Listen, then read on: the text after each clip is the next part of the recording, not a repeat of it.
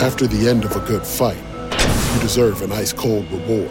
Modelo is the mark of a fighter. You've earned this rich golden lager with a crisp, refreshing taste. Because you know the bigger the fight, the better the reward. You put in the hours, the energy, the tough labor.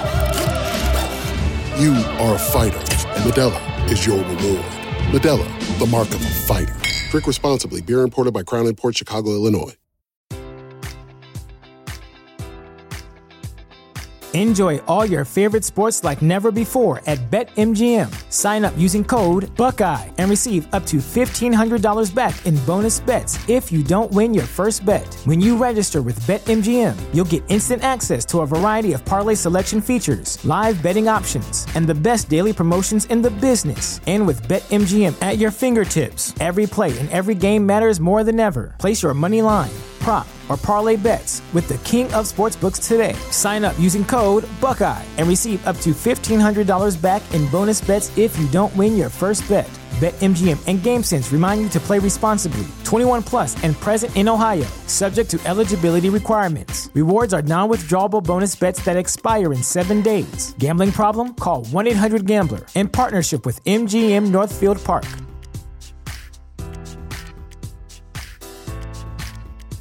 At Parker, our purpose is simple. We want to make the world a better place by working more efficiently, by using more sustainable practices, by developing better technologies. We keep moving forward. With each new idea, innovation, and partnership, we're one step closer to fulfilling our purpose every single day. To find out more, visit parker.com/purpose. Parker, engineering your success. This is the story of the one. As head of maintenance at a concert hall, he knows the show must always go on. That's why he works behind the scenes, ensuring every light is working, the HVAC is humming, and his facility shines. With Grainger's supplies and solutions for every challenge he faces, plus 24 7 customer support, his venue never misses a beat. Call quickgranger.com or just stop by. Granger, for the ones who get it done.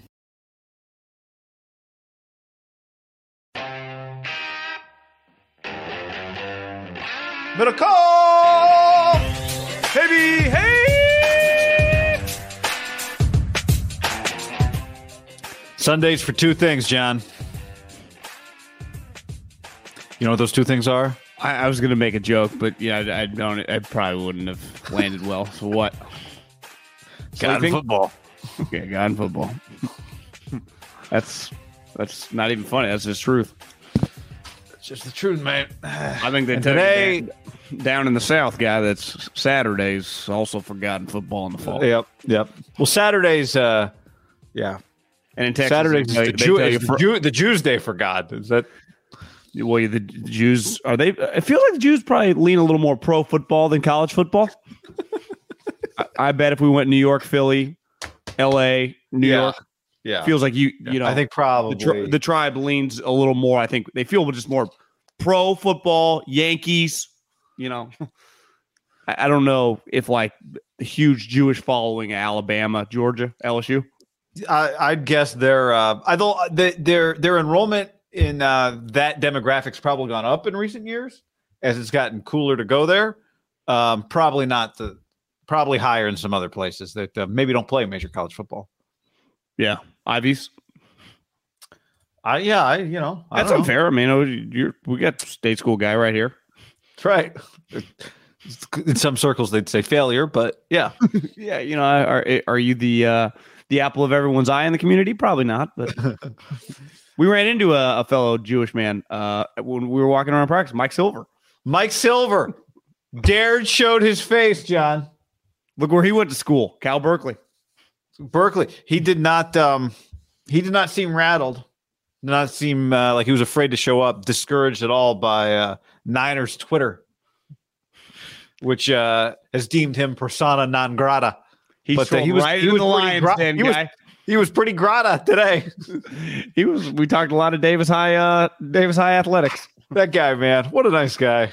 I love his Yeah. voice. God, what a great voice. I I think Twitter has a false sense of these guys that have been in it. You know, I mean, well before that have been like reporters well before laptop computers existed. Like they went in front of people every single day. Say what you want. Like I'm not a Skip Bayless guy. Skip Bayless is probably half of his career. He's going with a pen and a piece of paper in front of players and coaches, right, for 20 plus years. yeah, toe to toe, face to face with the people you just ripped. Yeah. Uh, and, and I would also say the ripping, there's a difference between Silver saying arm fatigue and everyone acting like you rip it, and back in the 90s, writing a column like, fire this guy week two, right? Or this guy should get cut from the big league roster in you know, early May. Like, I mean, these columns, we all, you and I grew up in a, in a, in an era where you picked up a paper and there were a couple columnists were just fucking throwing blows. Those people saw the coach and the players the next day, every single time. Yeah. There was forgot no, to ask. He's just blogging from his basement. We forgot to ask Silver, and I regretted it. We were walking to the side of the field after he had gone on to whatever he was going to do, and um, we didn't ask him if he'd done any of the um, what is it, the echinacea with Aaron Rodgers? What, what is what is Aaron's thing? Uh, yeah, I don't, I don't know exactly how to say it. I, I could, I could hire or something. Well, yeah, you said it. You said it pretty good out of practice. I, Yeah, I- but th- but then I'm thinking about I saw Pac Man say it to Bosa in an I am athlete little uh, little Instagram story, and I don't think I was saying it quite right. But I did right. get forwarded the video of the dude that Aaron Rodgers went on his podcast. That's the where it went viral, right? Uh, whoever that guy is, he, he used to have like seven girlfriends. He is now in a uh, one woman relationship. He used to be open relationships. Mhm. He always said, I told everyone, everyone was on the same page. Now he's dating one girl. Someone Mm-hmm. forwarded me her page. She's banging the drums with incense, singing. I posted it to Instagram. If you want to check it out, that's kind of the crew, you know. that's not blue. That's somebody else. This is. Did you see the picture of the guy Aaron Rodgers did the interview with? Who kind of, in a weird way, looks like Rodgers. You know, he's got, but he's got a tat, a little older. You know what I'm talking about? Uh, no, no, no. Well, the, the way everyone found out that he was doing psychedelics was on this guy's podcast. This guy's a famous guy. He's kind of in the circle of uh what's his name? Aubrey Marcus is his name. Okay, And okay. and Aubrey Marcus's big deal for a long time was he was a swinger. That's how he got pretty famous. He was like a motivational speaker with some weird stuff, but he was in open relationships. No longer in it with this girl who posted she's really into it. So now Rodgers, who if you can see, you know, they took a picture together. Okay, yeah, I see what That's, you're talking about. Similar Aubrey vibes. Marcus is a good looking, kind of si- a little older, but similar vibes, and they're just they're just vibing, guy. A lot of vibes Yeah, with Speaking of- psychedelics. Who's By we the gotta way- destigmatize, destigmatize it, guy. I, I, uh, one haha on the stream says one ayahuasca session can cure lifelong addictions. That's what Pac-Man, the Hawaska, Hawaska, not you don't say the A. ayahuasca, or so, I, I don't know. Um, That's just. I was watching. I'm on season two of The Sopranos, You're right on time. And well, once all the characters start dying in real life, I thought I should watch the show. Did they And kill the fat guy on the boat already? um, fat guy in the boat. They definitely killed a guy in the boat. Yeah, Tony was Well, there and killed him. Yeah, one of their crew who Yeah, turned yeah. on him. Uncle Pussy says while uh, the young guy Daniel is like he's been shot several times. Spoiler alert, and um, he's in the waiting room of the emergency room, and he says positive vibes only. Uncle Pussy. Yeah, Uncle Pussy. Is that where positive vibes only came from? Did it come from The Sopranos? Because I feel like I became aware of positive vibes only, you know, within the last, I don't know, three years. What, I- I feel like- old as not 2009 or whatever this show was. It wouldn't be crazy. I feel like Portnoy and- and Dave do that, and uh, Big Cat do that a lot when they're gambling. Right. You know, it's like a, they say it like positive vibe only. When you're down Yeah. seven points, you need them to cover. Like, come on, we can turn it around. yep. That's where to me, positive vibes only is really coming strong from like the gambling community uses Yeah. it. Like when you Yep. when you're not in great shape going into like coming out of the second half. You know, like we need some good vibes here. Yeah. So I don't. So I I, don't- yeah, I, I heard it. I don't know if, where Uncle Pussy from, did say that's that's pretty awesome. Oh, he said it, John. Um, shout out to Endo, who uh, was kind enough to take a photo of us John Middlekauff, nice tan. He said Niner practice on Sunday. Guy, you need some sun. I'm in the process of getting it. I'm doing the best I can. John does look very tan. You get a do you get a lot of consistent sun at the new place, or do you still get the marine layer? Good good amount of sun. Yeah, not as much marine layer as just 15 minutes closer to the city. Like No, not I could I could use a little um maybe I could Get use outside- a little help. you gotta get outside those start, doors, A little guy. sun jump start. You know, a little jump start. Yeah, I, I would approach outdoors kind of like the cat does. Just get out there and roam, baby. Get out there. And I can roam. use I can use a little help, artificial help. yeah, I've been able to do Um, that too. Our uh um Amado, Amado Aquino on the stream says Tito's and Raising Cane's lemonade. Whoa. Never had Raising Cane's. Have you had Raising Cane's? No, never, never have. Feels like they've kind of moved west, hasn't it? Have they? se- I've noticed them. I think a billboard driving to my mom's house in Davis on on the uh, on the eighty. I think they put one in Davis actually, raising canes. Huh. So yeah, I mean, I don't sleep on uh you know a good chicken chain coming west. Looks like um pulling up a map here. Yeah, it looks like there's I I, don't- I definitely haven't seen one in, in kind of the East Bay. I feel, but wouldn't put it past anyone to be somewhere. Davis, Vacaville, new one Yeah, near the Oakland Airport. Vacaville. Yeah, I, I, I passed the another one, by the I've passed the one by the Oakland Airport. There's one in Davis. Yeah, I know. That's why I said they just put Oh, one in. that's that. why I'm the sorry. I billboard. thought you were yeah, on the way that's why. Davis. You know, it's you would One think that Fair Davis Oaks? would. You know, I guess it's doing okay. One just south of Sacramento. Um Yeah, I'll edit this stuff out of the podcast later. All right. Uh I, but I don't see any in like Nevada. I think it's just I don't see any in Arizona. I don't see any in Utah. I don't see any in New Mexico. Maybe the guy is a soft spot for UC Davis. Oh, I- I thought the guy- Southern Nevada, Southern Nevada. I think the guy was an LSU grad. I mean, I think they started. I'm pretty sure could be it could be another chicken chain. Uh, that's that's where it kind of started, Louisiana. Again, could be could be wrong on that one. Uh, no, blah blah blah. There's a one in uh, Gustavo says there's one coming to Palm Springs, coming to Vacaville, uh, Oakland Airport. Uh, no, Tom Jam says no H. Waska, Yeah, ayahuasca. Waska, Waska, Waska. Uh, the chat is uh, very concerned that it was a bad trade. Lance Alexander says terrible trade day. Um, uh, but, but, but there was another. Yeah, there's been some trade, some trade. Crazy how fat. I, I listen. So maybe I- I people just- were there. I don't know. Well, I mean, I think the the big Jays they, they just got to put it out there on Twitter. It's like, shouldn't you guys throw this up on your websites or you you know, like we we wait to give our breakdown. I don't know for our business. I, I think it's just so crazy. I, I think about this during football time because all these people are working for different people or themselves. They just give away all the good shit for free. I mean, it's Jack or whoever's or I don't even Jack doesn't run Twitter anymore. It's just Elon? incredible. It's they don't. No, I think Elon's backing out. What uh, Parag? I think is the guy's the CEO's name now, right? Is that does that sound familiar? Oh, I don't know. Uh, not Parag, the 49ers Parag, but Yeah. another Parag. It's just uh, they just give it away. Like uh, you remember ESPN? They used to like make you uh, do little blurbs, so you like drives you back to their website. I just come on, guys. Yeah, I, I don't understand like how their year. bosses and their corporate people are like, we got to change the strategy here. I, I don't care. Not my problem. Not my problem either, but it's just it seems crazy to me. Why are you Why are you alerting them to the situation? Well, it, it wouldn't stop them, guy. They- They're not. There's no hesitating. That's everyone goes right to it. Like it's like a crack addict. Uh, John, let's tell the people about our friends at Tito's Handmade Vodka.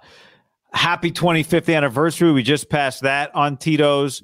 25 years Tito's been going at it. John in the Tito's hat and the Tito's helmet. You that's basically you when the defense is on the field. You hold your Tito's helmet, you put your Tito's hat on, and wait for your chance to trot back out and take another deep shot. Would it be weird if I went to our next practice and I just took the helmet and I just held it on the side the whole time? Would that be weird? Uh, would it be You weird? Absolutely, would it would be weird.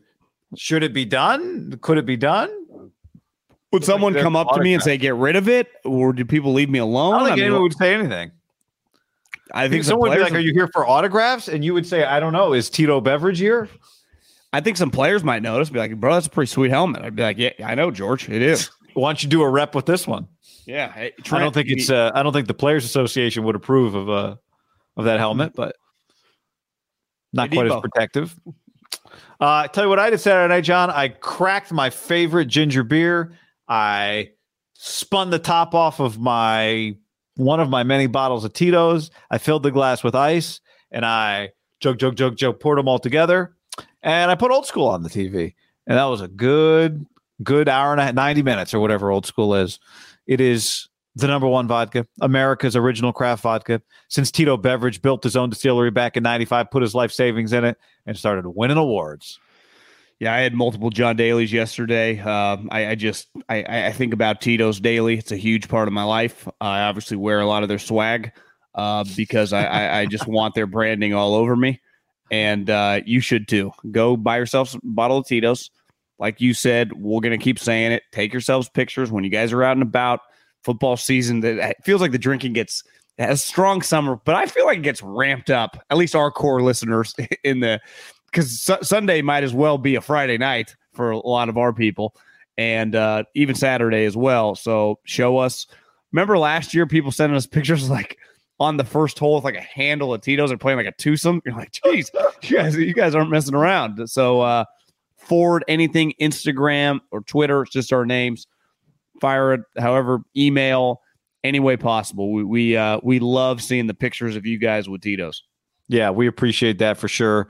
Simple, smooth, every sip as easy as the last. Tito's handmade vodka, distilled and bottled in Austin, Texas, 40% alcohol by volume, namely 80 proof, crafted to be savored responsibly. Definitely please do that and uh, have a great time and share it with us. Do it. Iceman on the stream says, Is the lock of the week coming back? You know, for people who might be new to the show, and since the end of last football season, we have a lot of people new to the show. Last week, last year, do you remember the numbers on the lock of the week? I think we got up over four thousand dollars. I think we won at one point. We had won. I want to say thirteen bets in a row. Yeah. Well, one one of them was like a parlay, so it paid Yeah. out like eighteen hundred dollars. What were we betting the game? Three hundred, I think. Yeah, yeah. We the started. shower with thinking- five, I think we started with five hundred. What did we start with? Two fifty. No, I, I thought we the like maybe one 150 each and three Yeah, hundred. sounds I was thinking in the shower today, like first bet of the year, five hundred bucks, two fifty Yeah. each. Niners like it. I already kind of like that one. I like that a lot. So anyway, we had uh, by the end we ended up uh, right back where we started because I think we put everything that we had left. How did we finish that off? Yeah, if it, we got a little bored, we kind of made some stupid bets. It, it was, I, I think we just need to be boring, you know, just hit like irons off the tee. I we got Yeah. bored. We're like, let's take the driver, three team parlay. Let's throw Lane Kiffin in here. Uh, Robert Solomon. Lane- What are we doing? We took Lane Alabama like minus 24. And th- th- it and- was like, Lane. Yeah. it was just going back and forth. It was, it, it was tough. Oh, that's right. We were going to buy Super Bowl tickets with our winnings. That was part of the deal. Yeah. Uh, If if we if we were if we'd But positioned the, the reality is, even if we kept got to like $9,000, we would be able to afford one ticket. Yeah, as it turned out, we you're right. Yeah. We could have bought like VR headsets and pretended we were there. Yeah. Been outside in like the little lake that Stan built. Did you see the thing? I tweeted this yesterday. The Chargers put out a video, you know, just run of the mill practice video. Some uh, like DBs doing some stuff, some D linemen. And I think the point of the video was like, look who's here. It was like Shawne Merriman in like Chargers, you know, shorts right next to Khalil as he's doing a couple like bag drills. Well, their field honestly looks pretty shitty.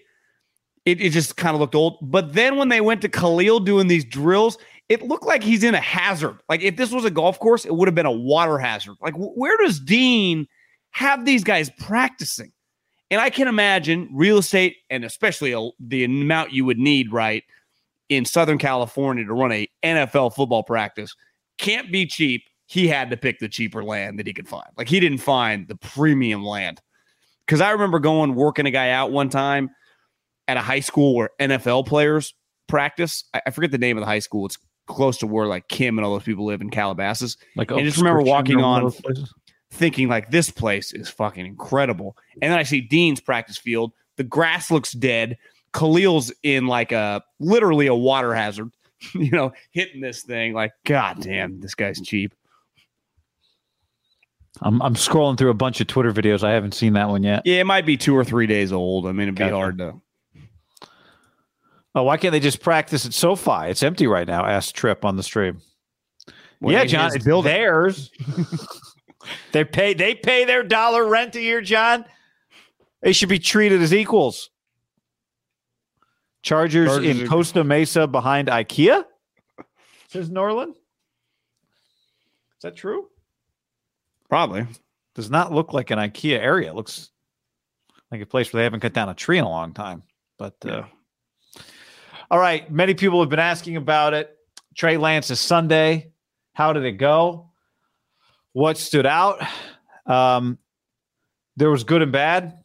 I mean, he made what you turned to me and said was that the best throw of camp that we've seen, and I said yes, it was. It's a very nice play, like a poor poor poor man's version of because Rodgers was longer. Last year, week three, the Rodgers pass to Davante to get them into field goal range. Remember Fred dropping back? Fred leaps over Fred's hands. Davante's right. Just the now again, Rodgers was double the length, it felt like. Uh, but similar, right? Linebacker dropping, leaping, backup linebacker who's who's pretty long over Oren his Burks. head right to right to 11 beautiful touch pass he can make that pass kyle would do cartwheels right consistently that that's Right to one I- of the harder Aiyuk. passes to make in the league Yeah, right to Aiyuk with Charvarius Ward defending him. I thought it was an interception when he threw the ball. When he let it go, I thought that's a pick. And Aiyuk kind of came out of nowhere to be right in the right spot. You were just ahead they, they were coming Yes, yes. The the bad throws were coming. Um, still has not. I, I feel like he misses throwing to Deebo more than he misses throwing to anybody else. I I do not have uh, the data to back that up, but that's just the several days now going to practices. I think most consistently misses to Deebo. I don't know if he's forcing the ball. They're not on the same. I, whatever. I don't know. Um, the interception to Fred Warner. I need to check the All-22, John. I don't. I I don't know who was in the area or who he was throwing it to. it looked just like fred warner was the only guy in the area guy Well, it, it was your classic Fred Warner pick, right? Um, now now in fairness to him jimmy garoppolo has thrown that pick in games eric kendricks luke that, that, that pick has been thrown before by 49ers quarterbacks in important spots so it's it's not like we're coming we say this all the time this is not a tom brady aaron rodgers transition like that play has been made shit now jimmy's thumb it turns out to be injured the pass against uh, Tennessee. I remember he threw a- one of the worst picks you've ever seen. Last year, there was a pick in the Week 18 Rams game, one of the worst picks. So it's Jimmy is thrown, but it was that level, right? It's like the if you're sitting on your couch and your your guy does it, you fall out of your chair, right? You, you look at whoever you're watching it with, like, was this the National Football League? Like, what what just happened? It's the worst picks, right? Because you just, it's one thing like on a deep out, the guy times it. It's another thing, the linebacker, and you just like hit the linebacker in his numbers. And you're like, where's what, what, what? At least the on the deep out pick six, you're like, there is a receiver, there is a route, right? You're just Right. late. The, the linebacker was no one around him. Like, did you for did you blank out and think that he was the tight end? was somebody supposed to be there that wasn't? Yeah, But you there, predetermined. not I'm there. going to that Yeah. area. This is not ever a conversation about whether they'd be better. off- Like th- none of this conversation has anything to do with Jimmy Garoppolo, which is the point you were making. So I'm agreeing with you. But I, I there's no part of me that forgets how inconsistent and sometimes uh, unbelievable some of the mistakes were. It's not about that. It is about watching a single practice and talking about the things that happened at that practice. And um, it was not his best practice. We've seen better. Now, I do think that's where next where this week comes into play, right? This week, uh, they play a preseason game, and then the next week it's really a big deal because then they go to a joint practice, and you know, I mean, we know to some degree, like Fred Warner is one of the best linebackers in the league, and I think we part of how we watch this thing is through the lens of who you're going up against. I think you made the point when the Niners did the drill where they run offense from the two yard line going out, not red zone. How frustrating it must be to play against a really good defense. And the Niners are very the thing about the Niners defense, this is a Trey conversation, is how deep it is with like blue chip bodies. Like here's Kinlaw and here's Drake Jackson and even Omenihu. Where, where did Charles Omenihu go to college? University of Texas, right? Like, and he looks like it. So um, there's a lot going on with that. Trent Williams, Mike McGlinchey, both were not practicing today. All legitimate parts of practice because you thought that Trey had the best pre team drill warm up you'd ever seen from him in the last week. Well, I, I hadn't watched that many team. When I say warm up, like it's just three quarterbacks throwing to a bunch of interns. It just looked like his ball was consistently having a spiral, hitting guys in their hands. To me, it was just a positive.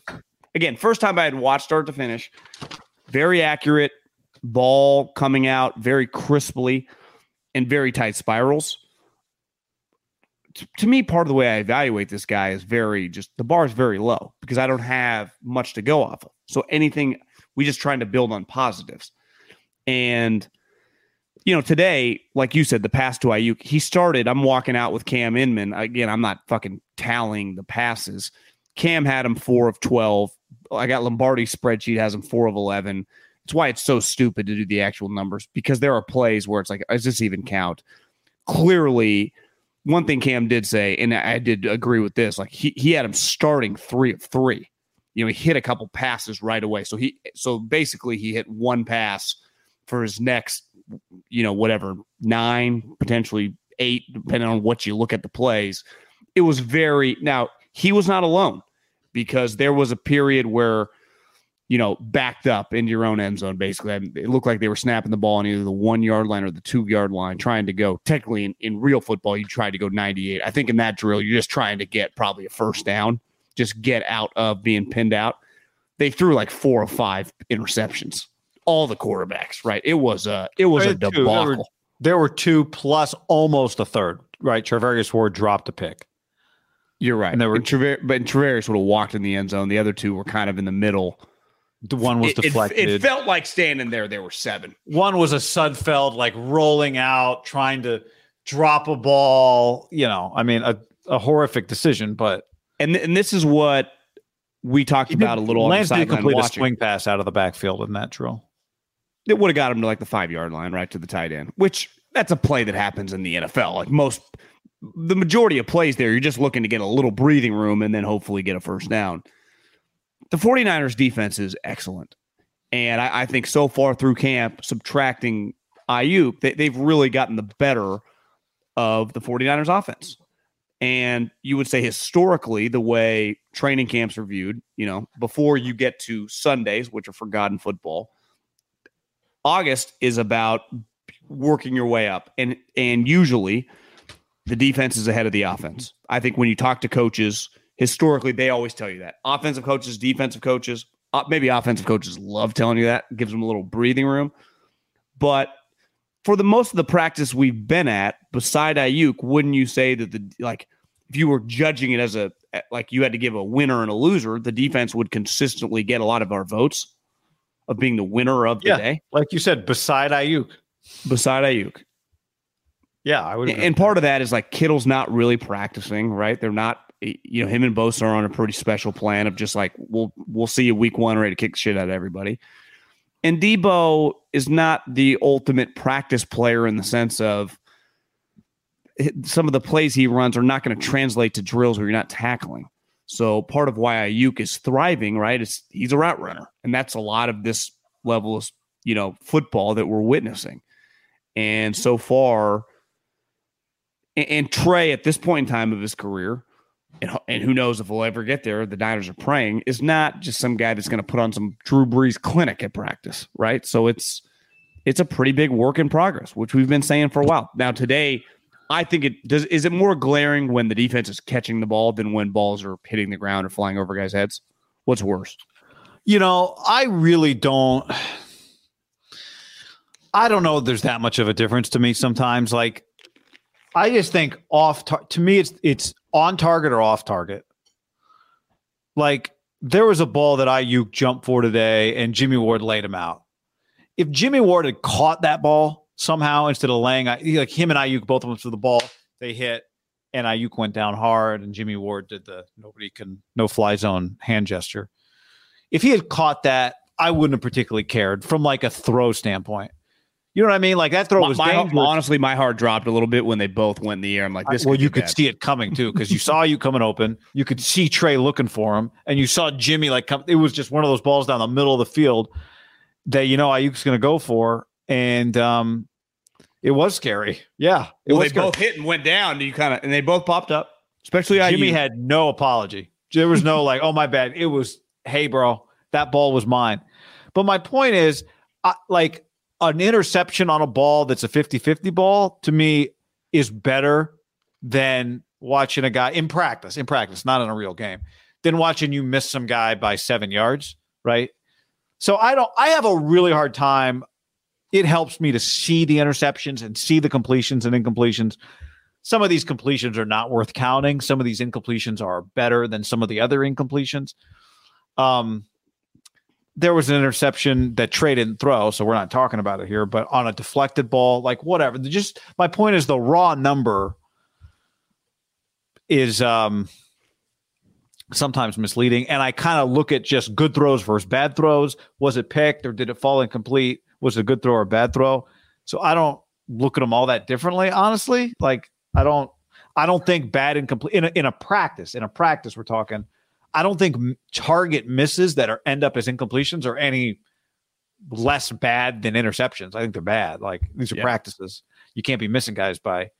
It's one thing if you're just I'm only going to miss deep on this throw, but when a guy's open on the sideline and you miss him by seven yards, and I'm not saying that's what Trey's doing consistently, but to me that's just as bad as a, you know, you throwing out and Jimmy and Charvarius Ward jumps it and takes it to the house. Well, I, I got Lombardi's Excel spreadsheet up, and I think give or take, he's in terms of completion attempts because clearly they're you know probably could go 10 one way or 10 the other way. He has um, 130 attempts so far in team drills, right? Not Okay. counting individual stuff. Six total picks, which you know it's less than five percent a throw pick. It just that that number doesn't seem too crazy to me, the number that is pretty glaring, which I, I do think represents what we've witnessed, is the other guys are Sudfeld 73, Purdy 67. Like you watch them, they're just a little more accurate. Like his accuracy, according to Lombardi, but I do think this symbolizes give or take percentages, is basically 50 50. you know, it's, and when you watch them, it feels like a 50 50 proposition on tougher throws. And is, is some of that they're just pushing the envelope. He's obviously missed a lot of deep down the field passes, which they have historically not run the last several years. But I'd, I'd say that's going to be part of his package is pushing the ball down the field. Now, a lot of that is, you know, we'll dive into in a little bit the the Deebo thing, but I bet his percentage throwing to 11 is much higher than 50%, and his percentage throwing to 19 is well below 50%, right? That's part of like an overall body of work represents, you know, but it's it's really part of evaluating this guy when you factor in who he's throwing to is you kind of got to go kind of deep into it and build context out of the percentage, right? Yeah, Aiyuk's I- probably carrying that percentage, don't you think?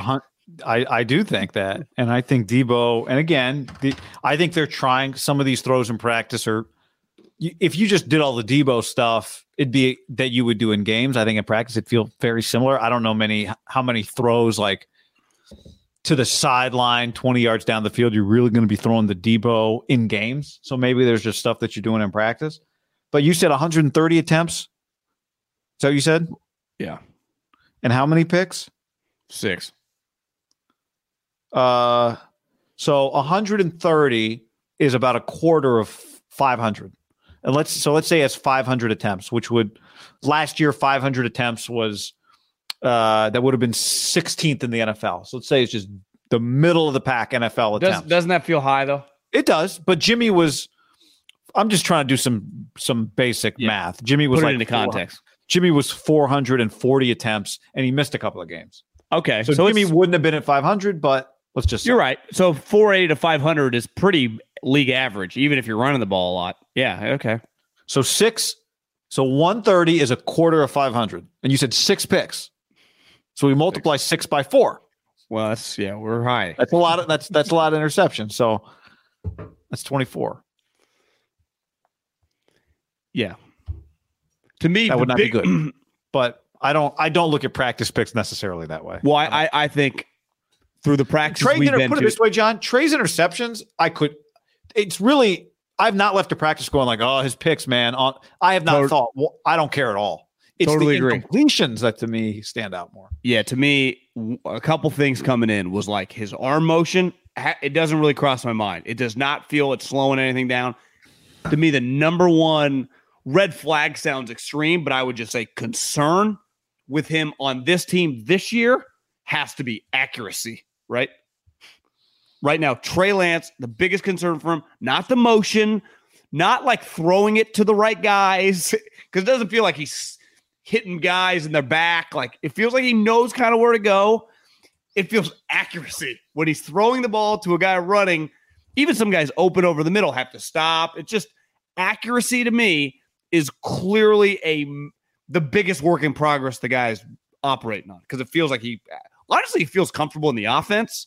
It feels like he's throwing to the right places, but the the ball placement, um, and that, to me, this is going to be a fascinating case study. Just over the next several years, inherited a good team, clearly a high level guy, clearly works hard. You know, his football acumen feels pretty high for a younger player. You know, accuracy has been something that you and I remember talked to Warren Moon a long time ago, and historically it was like can never be improved, can never be improved. And then this generation, when I say this generation, like the last three or four years, kind of proved, well, the NFL is a little different now. You, you can definitely improve on it. Him specifically is like, is his first year, is he 60%? And then in like three years, is he a 68% guy? Like, is, is he a Josh Allen type? And I don't mean, 60%? well, what do you think Josh Allen was as a rookie? You know, his first year 53. Jo- Josh Allen. No, I, I'm talking Trey. Like, could Trey get to 16%? Well, Like, that's what I'm you- saying. It, I, I'm saying 60%, uh, you might take that right now. Oh, you, oh, I thought you were looking at me like I was crazy. That's too low. You think that's, you think that's pretty high? I don't think, well, it's not that I think it's high. I'm just saying you just said 60% and then you say Josh Allen. Well, Josh Allen didn't get over 60% until his third year in the NFL. They weren't that well. You're right. He was 52%. They went five and six. His second year, he was 58.8, and they were able to go 10 and six. And I, I don't 20 think touchdown, 20 touchdowns, nine picks. That's the other thing. I- Only I nine don't. picks. I don't think you can be a very good quarterback under like 56, 57. That's pretty low in today's game. I, I a thousand percent agree. I'm saying you would take 60 right now. You, I mean, and 20 touchdowns and nine picks with because of the level of defense, the coaching, the skill guys around him, right? With this, with, with Aiyuk, it's like you just get him the ball and you'll have four yards minimum, right? Would I you mean, take the over Deebo. under the number starting with a six or a five right now? I would take. I think I would. I might take the under. I now Yeah. it might be like a not much under. I don't. I, I'm not. Despite the fact that we break down his throws every day, I think his. I'm not overly. Cons- I'm not freaking out about Trey Lance. Like I uh, haven't no, I'm not any either. Trey Lance stock. I don't think. I know you're not either. It's not about that. I think their team, you agree, is going to be really good. Has a chance to be really good. They're not going to have to ask him to do too much, but I don't know. I mean, we could do a little. We could do a little study here. Commission a study. Rookie first year passer completion percentages. I don't think. Uh, my guess is you're not going to get a lot of like 64 percent. Well, did, did you have? I know you had the attempts up. Did you have the list of quarterbacks last year, percentage wise? Like, what's like the twentieth guy in the league? I bet the twentieth guy in the league is like 63, 64. I bet there's a lot of guys between like 63 and 66 in the NFL. Now, some of it's based on playing time and, and, you know how many snaps I think to qualify. So obviously, some teams Yeah, I mean- rotated Jo- uh, Daniel Jones, John sucks. 64 percent last year. What what number is he on the list? ESPN Uh, 23rd. it anymore. 23rd. So the 23rd guy on the list was 63%. Baker was 60 and a half. Darnold 59 9. Trevor Lawrence, all the rookies. Trevor Lawrence 59 6. Justin Fields 58 9. Zach Wilson's 55.6. Where where did Trevor Lawrence fall? 31st. It was Lawrence, Fields, Wilson, 31, 32, 33. So if you're if you're right around that 60 threshold, you're going to be at the bottom of the league, right? By the way, starters. If you're, yeah, yeah. So what you'd like is, but again, there's, you know, I mean, Herbert is 65.9 and 18th. You know, just uh 65 to Daniel Jones 64. So I'd say five percent if you're if you're throwing 500 attempts, five percent's not nothing, right? no. Especially Rome if, it- if 50 percent of that five percent le- turned into first downs, right? Everyone raved about trade. Yeah, everyone did. Saturday was supposed to be a good practice. I would you we were not out there on Saturday. Uh, Jimmy was by the way, Jimmy Garoppolo. Yeah. attempts. That's 25 completions. Like it's One not nothing. It's not like No. seven. especially when you may not um yeah two or three of those are going to be really important right or maybe more than two or three This was his third practice. I mean, part of it. I'm not making excuses for any means. We saw what we saw. They don't do like this is their third padded practice in a row, right? Because we went Friday, we Saturday had a practice. Like they're off tomorrow, maybe just running out of steam. i do and it's it feels a little crazy to say this on august 7th when they haven't even had a preseason game yet to me there was a little bit of a vibe out there just thinking about it just like all right let's not from me i was happy to be there but i just i don't know there were i did not feel a lot of juice from that offense today did you No. You see the video that Deebo got Danny Gray in the meeting room cutting logs, just completely out on his chair. Actually, Danny Gray probably the best catch of the day. I did He not did see it. that video. It, it was yeah. Danny Gray had a fantastic down the sideline, back shoulder, aerial twist, jump ball reception. It was cool. But uh it's just dur- it's not during a meeting. This is like during a break. Yeah, it, it looked like, you know, between meetings or something, you know, he's just out. Again, Deebo standing, other guys like in the back, like Just worn- Yeah, worn just out. exhausted. Yeah. Uh, I definitely got just a let's let's get on to the next step of this off season or this preseason vibe today. I'm I, I, I'm in agreement. I'm I'm kind of ready for this. I mean, it technically almost is. I mean, for us, in terms of the practices close here relatively quick, and once the preseason games start, I guess by people listening to this on Monday, we'll be a month away from Week One, right? Because I think September eighth is Bills Rams. So that's if I can get that in my head, we're officially a month away from that Week One first that week. Th- that gets my juices flowing. Uh, coming up on Thursday, John, it is Giants Patriots. Matt Patricia's debut as the uh, Patriots offensive coordinator, maybe.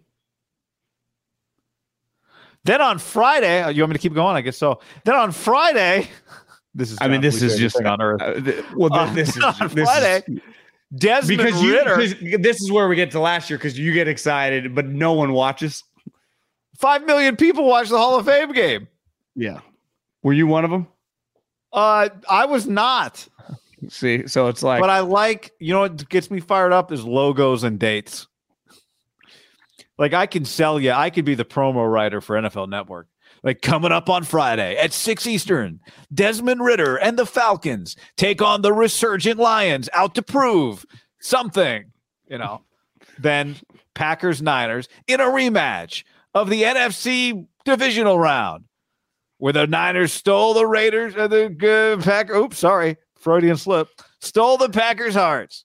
then you got rich. And Tom can Aaron Rodgers from five hundred thousand feet up in the air and another planet. Uh, Jordan Love. Uh, see, there you go.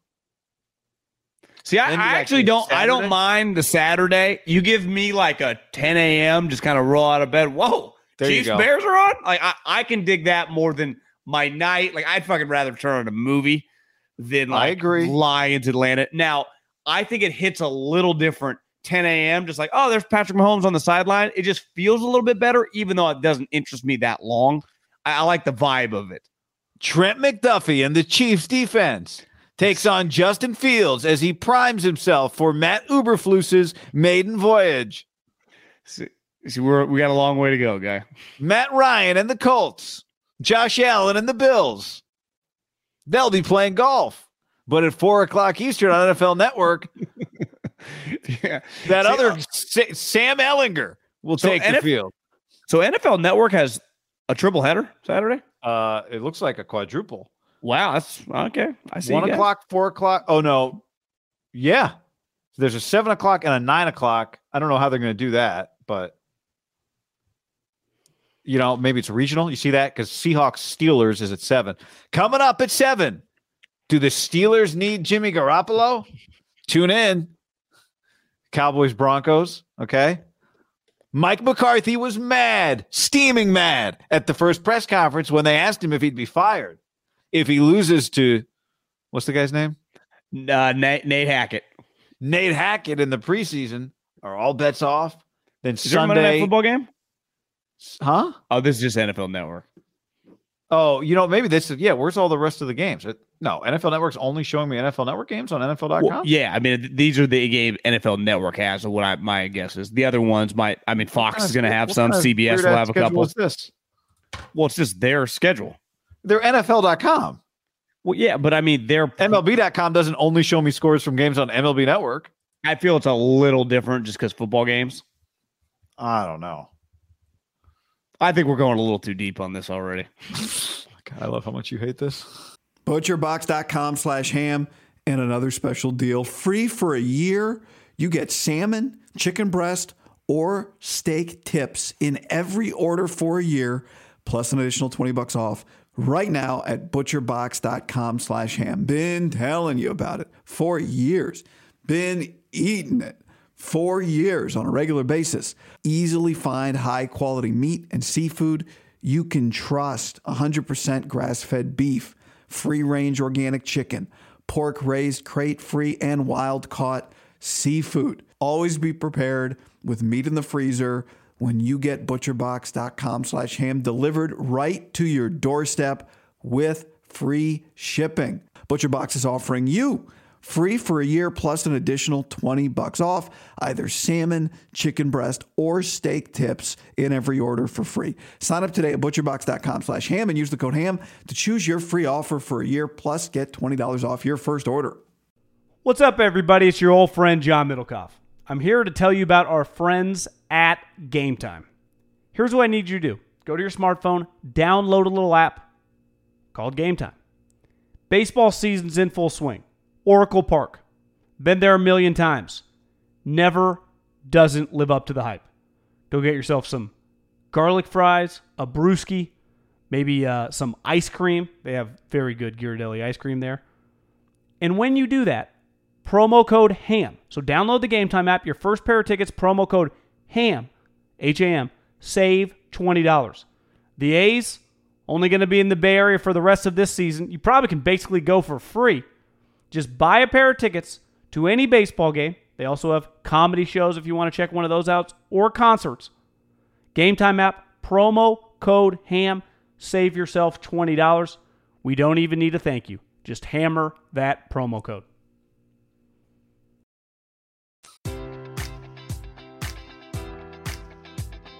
Enjoy all your favorite sports like never before at BetMGM. Sign up using code Buckeye and receive up to $1,500 back in bonus bets if you don't win your first bet. When you register with BetMGM, you'll get instant access to a variety of parlay selection features, live betting options, and the best daily promotions in the business. And with BetMGM at your fingertips, every play and every game matters more than ever. Place your money line prop, or parlay bets with the king of sportsbooks today. Sign up using code Buckeye and receive up to $1,500 back in bonus bets if you don't win your first bet. BetMGM and GameSense remind you to play responsibly. 21 plus and present in Ohio, subject to eligibility requirements. Rewards are non-withdrawable bonus bets that expire in seven days. Gambling problem? Call 1-800-GAMBLER. In partnership with MGM Northfield Park.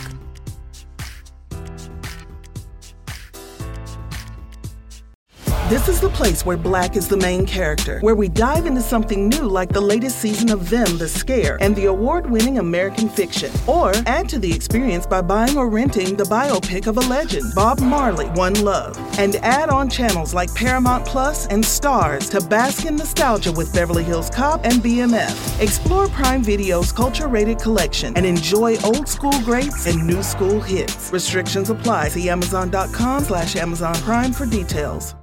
I just I let's just try to get to week one. Do we have another Thursday? Oh, there's there's two Thursday games.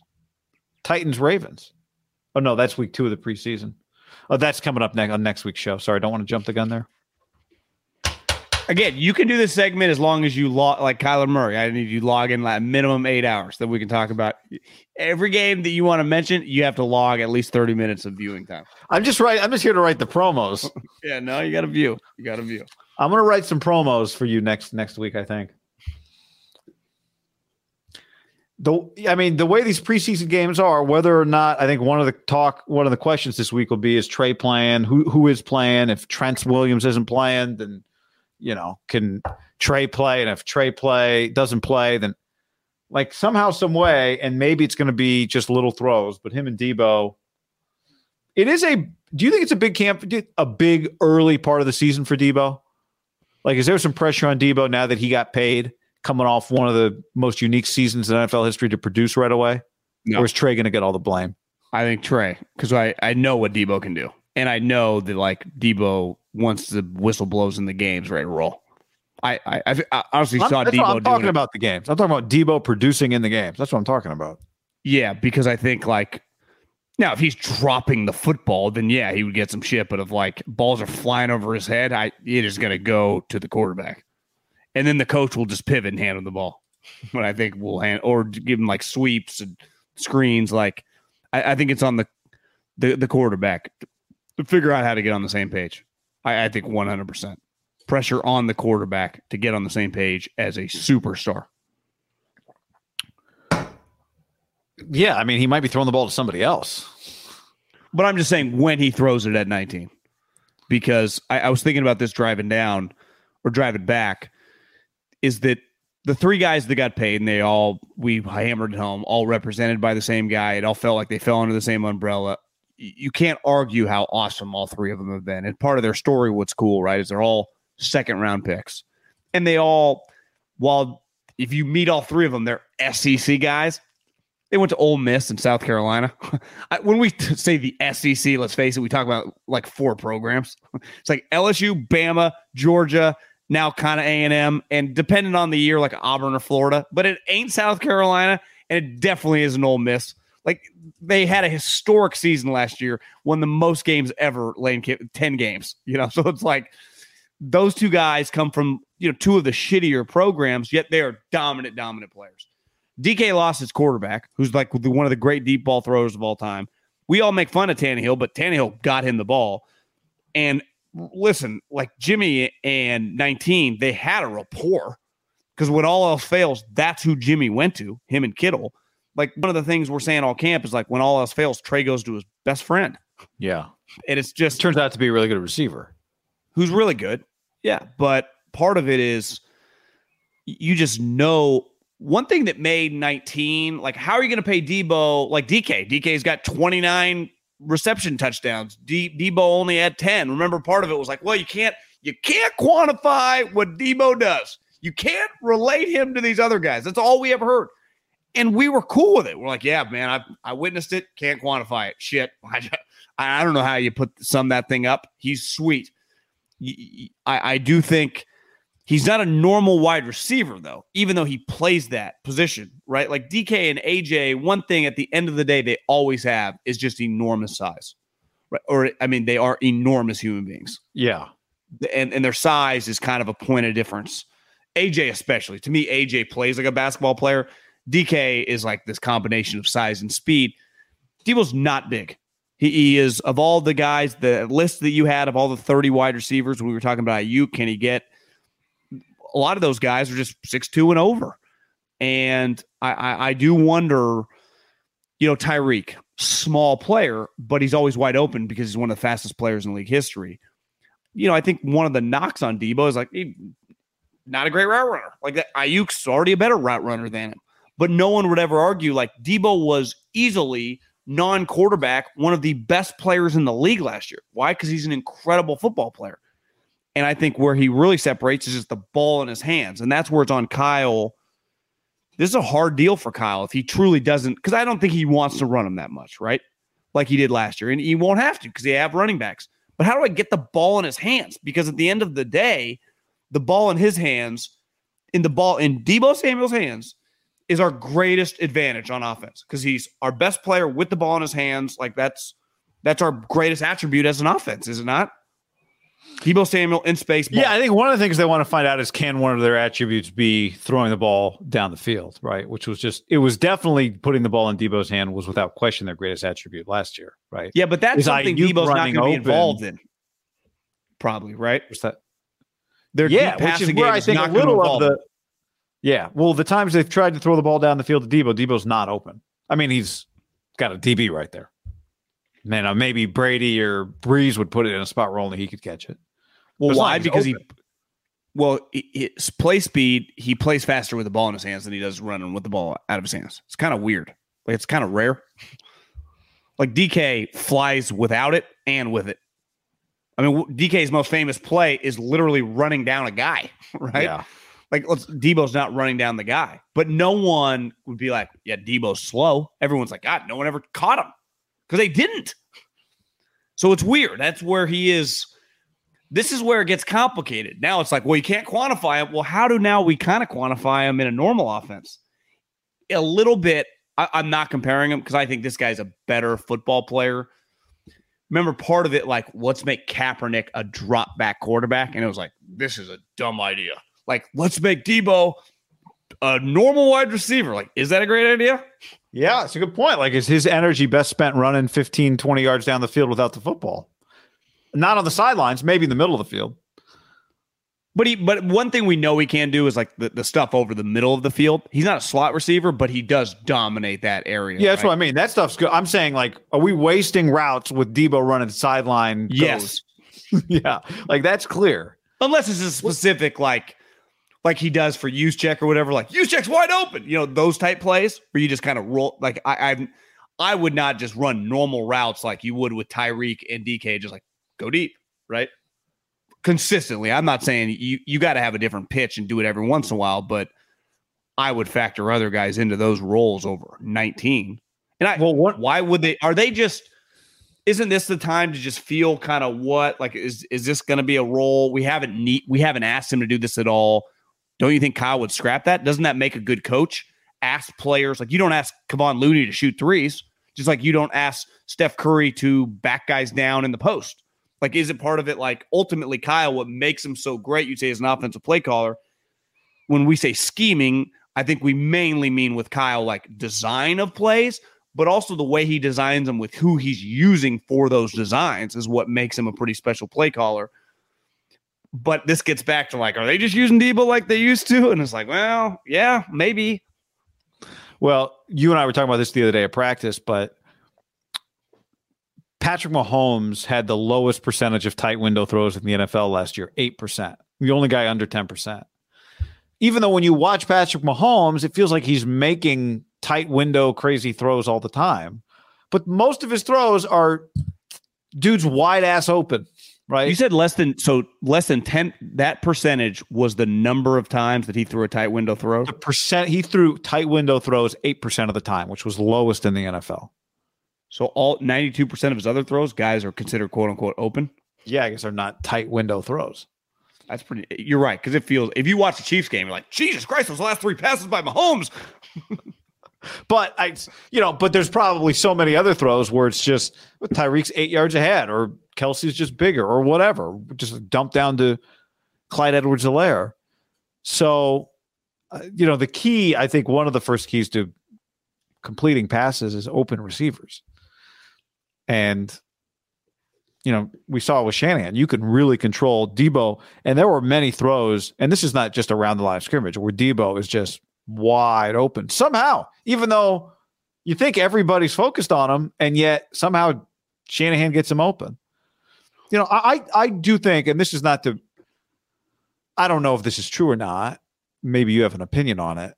I do wonder if there are just things in practice that just don't unfold the way they unfold in games. And Deebo is 100, one, 1000%. definitely Deebo with the ball, but I just mean like the way the field opens up, right? You're playing a defense that knows what you're doing. It feels to me like the 49ers offense is at, at a disadvantage when against its defense. And not just because its defense is good. One thing I feel very, very confident about is that Deebo will be 100% always used correctly with Kyle Shanahan. Right? Just like Tyreek became a Hall of Fame player and Kelce did with Andy. Why? He dreams about using the talent the way their talent should be used. That's what that's what to me makes a great offensive coach. Defense is a little different. Obviously, if you have a great pass rush, you let them pass rush, but a lot of it is like when to time the blitz and everything. Part of offense is we always make fun of it in our southern voice, like get the playmakers the ball in space to make plays. Like, but but every playmaker skill is different. Right? Like a lot of people like, well, remember DK coming out? It's like, well, he can't run seven of the nine routes. It's like, well, Seattle's like, yeah, we just asked him to run two. we throw the ball to him immediately on a screen, or he goes fucking deep, and he's kicking the shit out of all of you guys. And so it's like they, they don't ask him to like, can he run the three step hitch and then go? No, it's like, no, he's his his hips are stiff. Okay, whatever. You know, it just like Deebo can't do stuff DK could do, but DK could never dream of doing what Deebo does. Well, neither of them could play their other role, and you would be it'd be a fireable offense given the amount of money that you pay your offensive coordinator, whether it's a true offensive coordinator like Seattle has one, who's just the offensive coordinator, or Kyle, who's also the head coach, makes probably 13, 14 million dollars, to ask those guys to do the opposite. But you that's not what good coaches do. You ask them to do what they're good at. And ultimately, be I like- heard someone talk talking about Seattle. I don't know if it was on the radio or podcast. It was Lance Zierlein who had DK Metcalf as a top 10 player the year he came out. And he said, you know, him and DJ were talking. He said, one thing I, I do, DJ, is when a guy does something exceptionally well, maybe in my mind, I worry less about like, well, what about the stuff he can't do? If a team that drafts him, they know that too. So why are they going to ask him? Like if you drafted Deebo, like Deebo is doing what I think a lot of people thought that he could do in in South Carolina. He was a chess piece. He was a great returner, and he plays kind of like a returner, right? On his when he runs the ball, just his instincts, and that's what they ask him to do. Like it, when you have an elite talent, and a lot of people will, what about all the flaws? Well, the the good teams and the good coaches and the good units, they they asked that guy. Well, Bill Walsh's whole thing was like, stop telling me what he can't do. What can he do? And then find out what he can do, and then utilize that. And ideally, if some of the stuff that you have a quote unquote red flag, flaw as a player, you can improve on incrementally. But if if two of the ten, two of the eight or nine things that I need you to be able to do, or three of them, you're an A plus. Well, we got something, right? And I, I think that's what the 49ers have thrived with Deebo. You would say that Seattle, uh, it might end now with the quarterback. They thrived with DK, is utilize what they're great at and then let them cook. Now, that's the argument I think of like the, the national narrative, and I don't think Kyle gives a shit about this, is like, well, now is Deebo just going to be a normal wide receiver? Yeah, probably not. is it going to be look like it did the last six, seven games? Probably not either. But it'll be some hybrid version of getting him the ball within, I would say, 10 yards of the line of scrimmage more than it will be some of the deep. Beside, like the, the deep in and kind of some of his stuff over the middle of the field is, is something he does. But I think the outside the number stuff is just very hit or miss and not worth wasting your time on it. Yeah, because he's not going to be open enough. And I think Well, rem- the change. Remember Trey Lance's touchdown against the Texans, like a deep play action, Right. way down to Deebo coming across. That Yeah. I would imagine was a schemed play, right? We're not when we're talking about missing Deebo. We're talking about Deebo one on one trying to get open down the sidelines for a, a deep throw, a timing deep throw, right? Yeah. Um, and I think any change with Deebo just means maybe less running, not different routes. You know what you're describing is like when a coach, when an assistant, when a coordinator gets hired to become a head coach. If he got the head coaching job by being a good play caller, then don't have him give up play calling when you hire him, right? Very like Kyle Shanahan, you don't hire him to be the Niners coach and then say delegate your play calling. Well, did Brian Daboll and Josh McDaniels just get head jobs to like be the CEO or to call plays also? Right. Saleh did right. Saleh, little weird, but a little different on defense. yeah. Still don't love it. Offensive, like no man. I, Josh, wouldn't it be weird if Josh was not calling plays? Like, what are we doing this for? You're one of the best offensive coordinators in the NFL. And I would say for the most part, the offensive guys keep calling plays. Probably Yeah. pretty fun. Uh, I wonder if part of it is like when you're calling defense, you're reacting maybe in some ways more on offense. Maybe it's harder to juggle that. I don't know. It'd be great. It'd be interesting to talk to guys about like which one's really, you know, it's too bad. We could, you know what? We could interview, um, uh, uh, what's his name? The Patriots offensive coordinator. I mentioned him earlier. Oh, Patricia. He's done both. He'll he'll, he'll have done both, so he can tell you which one's harder. Good point. I'll. You want me to send a request to Bill's guy and see when we can get Patricia? on? Se- yeah, send a request over to Bill's guy. Pete on the stream says, I'm thinking Kareem Hunt for Jimmy G. Thinky emoji. The Browns have told Kareem Hunt they are uh, not trading him, but he not only are they not trading him, they're going to fine him. Well, they have to, don't they? For or Well, no, you're in. saying he's holding in. They're going to find him anyway. Yep. Hold in. You can actually. I think. Well, you can choose not to find them. I didn't even realize that. I just thought like, well, they can't. No, it's like, no, bro, you're supposed to practice too. That's a that's a major fu. Like we don't even respect your holding. He says he's going to participate in individual drills. Is that his way around it? Maybe. Yikes. John, before we go on, let's tell the people about our friends at Indeed. If you're hiring, you need indeed.com slash ham for a $75 credit right now at indeed.com slash ham to upgrade your job post to a sponsored job credit, uh, $75 sponsored job credit, excuse me, to upgrade your post, indeed.com slash ham. Yeah, one of the things that uh, I think we love talking to people that we know that have used it, used our uh, promo on this, is that they said the best part is it makes it so easy. Hiring all in one place, very easy because it matches you with the attributes, the characteristics that you're looking for in a future employee. And I think sometimes, right, it just matches you with a bunch of these job sites. Indeed, kicks their ass because specifically it gets you, uh, it has 135 assessment tests to know exactly what you're looking for. And uh, it just gives you a great hire every time. Yeah. Love Indeed. With with Instant Match, over 80% of employers get quality candidates whose resume on Indeed matches their job description the moment they sponsor a job post. well, Quality candidates immediately, 80% of people. That's what happens. So, like John said, they got the assessment tests, um, and uh, they kind of, you know, they take the stress out of the interview process because your candidates get to prove themselves to you before the interview, and then you can skip over some of the surface stuff and dive deeper into what's more important to you once you're finally talking to the person. Indeed's the only job site where you only pay for applications that meet your must-have requirements. The only one. God, do you know that in the minute we've been talking to you, 16 hires were already made by Indeed? No, no big deal. I mean, people just left and right getting jobs. This economy, getting hired, awesome. Fired up for them. Start hiring now with $75 sponsored job credit to upgrade your post at indeed.com slash ham. For a limited time, claim your $75 job indeed.com slash ham in terms conditions apply. Indeed.com slash ham. You need to do- you need to hire. You need Indeed. At Parker, our purpose is simple. We want to make the world a better place by working more efficiently, by using more sustainable practices, by developing better technologies. We keep moving forward. With each new idea, innovation, and partnership, we're one step closer to fulfilling our purpose every single day. To find out more, visit Parker.com/slash/purpose. Parker, engineering your success. This is the story of the one.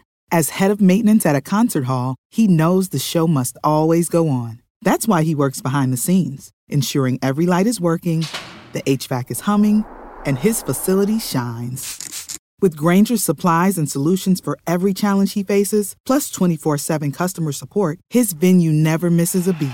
Call quickgranger.com or just stop by. Grainger, for the ones who get it done.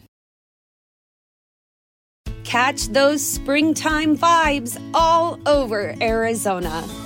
Break out of the winter blues by hitting the water at one of our lake and river parks. Take a hike among the wildflowers. Just make sure to stay on the trails and leave the flowers for the bees. Discover Arizona's best kept secret and visit azstateparks.com slash amazing to start your springtime adventure.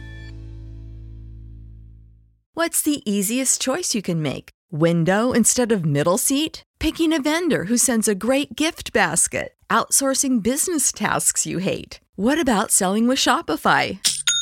Whether you're selling a little or a lot, Shopify helps you do your thing, however you cha-ching. Shopify is the global commerce platform that helps you sell at every stage of your business. From the launch your online shop stage to the first real life store stage, all the way to the did we just hit a million orders stage? Shopify's there to help you grow. Whether you're selling scented soap or offering outdoor outfits, Shopify helps you sell. Wherever and whatever you're selling, Shopify's got you covered. Sign up for a $1 per month trial period at shopify.com slash try. Go to shopify.com slash try now to grow your business, no matter what stage you're in. Shopify.com slash try.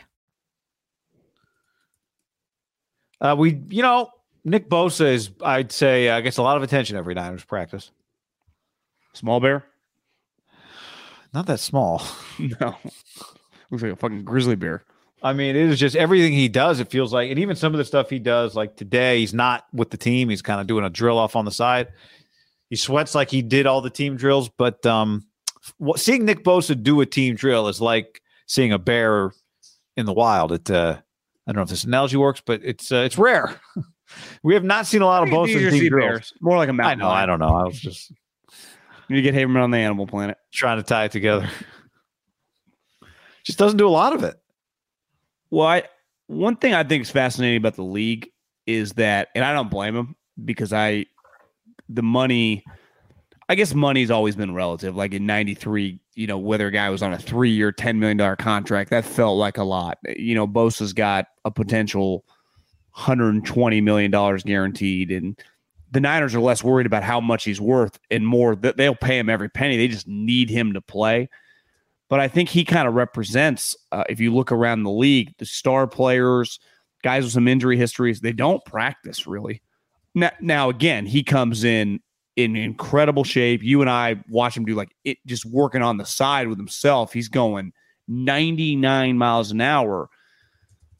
But it's got to be a pretty large jump from he's not going to play any preseason snaps. I mean that that's a lock to then just going and playing games like Ward, Fred Warner, Jimmy Ward, even Trent uh, is out there getting some reps. So it's like they're not just going to go zero to 60, even if they don't play one snap in the preseason against the Bears.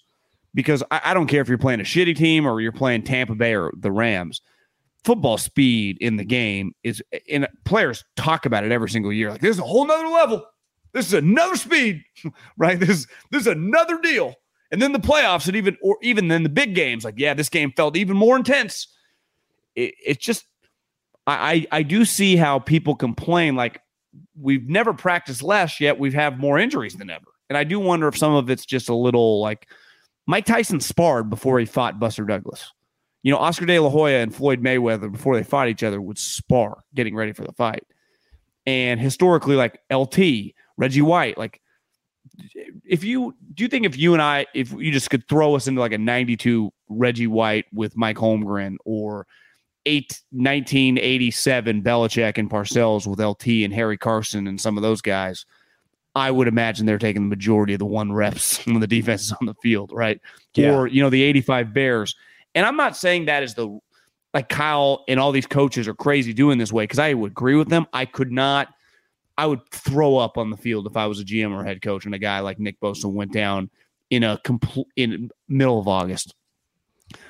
But like I, these guys do get hurt a lot now. It feels like in the games, and I just wonder if there's just no one questions for. And we're just using Bosa here as an example, but I think a lot of these guys now how hard they work. There's no like just drinking beer all summer on the lake and then come back and coach gets me in shape. Like those days are dead Bosa's just Bosa's working out 365, training for football with his family. Feels like But he's off sparring some somewhere with somebody, like football sparring. You know, Yeah, he is. But they're clearly like you can only do so much working out and even at these practices without doing the drills. Like ultimately, like Jimmy Ward today and Brandon Aiyuk. You don't get that anywhere else. Those guys get right outside of the Niners facility or outside of when the pads are on. That that does not exist as a guy like that play where they collide. You're talking with those two guys in a major NFL collision, Yeah, I'm just talking like, isn't that football? Like that, and you're trying to avoid it in practice. Like even that, and they're trying to avoid it. Yeah, they're not trying to take each other out, but it's just the the the, the feels of that. Like Nick just doesn't get the feels. Kittle even now, and again, I, I'm not saying that these guys aren't going to be ready and kick ass. I'm more talking about injuries, right? It's just how do you is this the right way that the NFL is doing it now? And and we're never going back. It, it's only going to get worse. But for a long period of time, the best players in our life practice all the time and just didn't feel like they got injured that much. Yeah, You know? there's a school of thought that practicing less actually prepares you less for the real thing, and so you get hurt doing the real thing. Do you think Cal Ripken's uh his record's untouchable in baseball? I think it's fair to say, right? I think it's the most untouchable. yeah, but I think that's far kind of and away. symbolic of modern day sports that it's just different times or 2022. I'm not trying to hold on to the past that way. I just feel like we had less injuries when we were kids, right? Like these guys were not taking rest days in the NBA in 1993. And if you look at some of their game logs, they're playing 79 games. yeah. I guess one. I think you're right, but I one question you'd ask if you're doing the study is: Were there less injuries, or did more guys just play through injuries? And their careers were less long. Yeah, well, like not ACL injuries, you're not playing through that, but the guys play through stuff that today you sit for because you're just worth more and there's more money on the line and you know, all you have more power as a player to say I understand all the playing." variables. Like, I'm not. I'm yeah, not no, I know you do. I, and I'm not. I, I, it's just it's all those things are different. Um, and in some ways, maybe someone would argue playing through some of that stuff made you stronger. A lot of guys played through pain for sure. playing through um, fatigue. You know, I think now we believe the, when you get fatigued, your injury risk goes up. But maybe having trained that way makes you more able to, you know, play a full season. You, I you don't know. but you play you play hurt now in, in football, right? In baseball, basketball, they take you out. In football, I would imagine most high level players are not feeling great come November, December, right? Especially the playoff run for guys. Yeah. Again, I'm, Stafford- I'm not. I'm not. Stafford I'm not just act- gonna be like John Smoltz battling elbow pain, icing it up. we had a no look pass. I saw that went viral on Saturday. So Yeah, I saw the quote was uh, coach is a little relieved. McVay's a little relieved. that he showed up. I don't know that it's going well, but I think it's a legitimate question on Bosa, especially because Bosa does have an injury history, right? So multiple injuries in his history.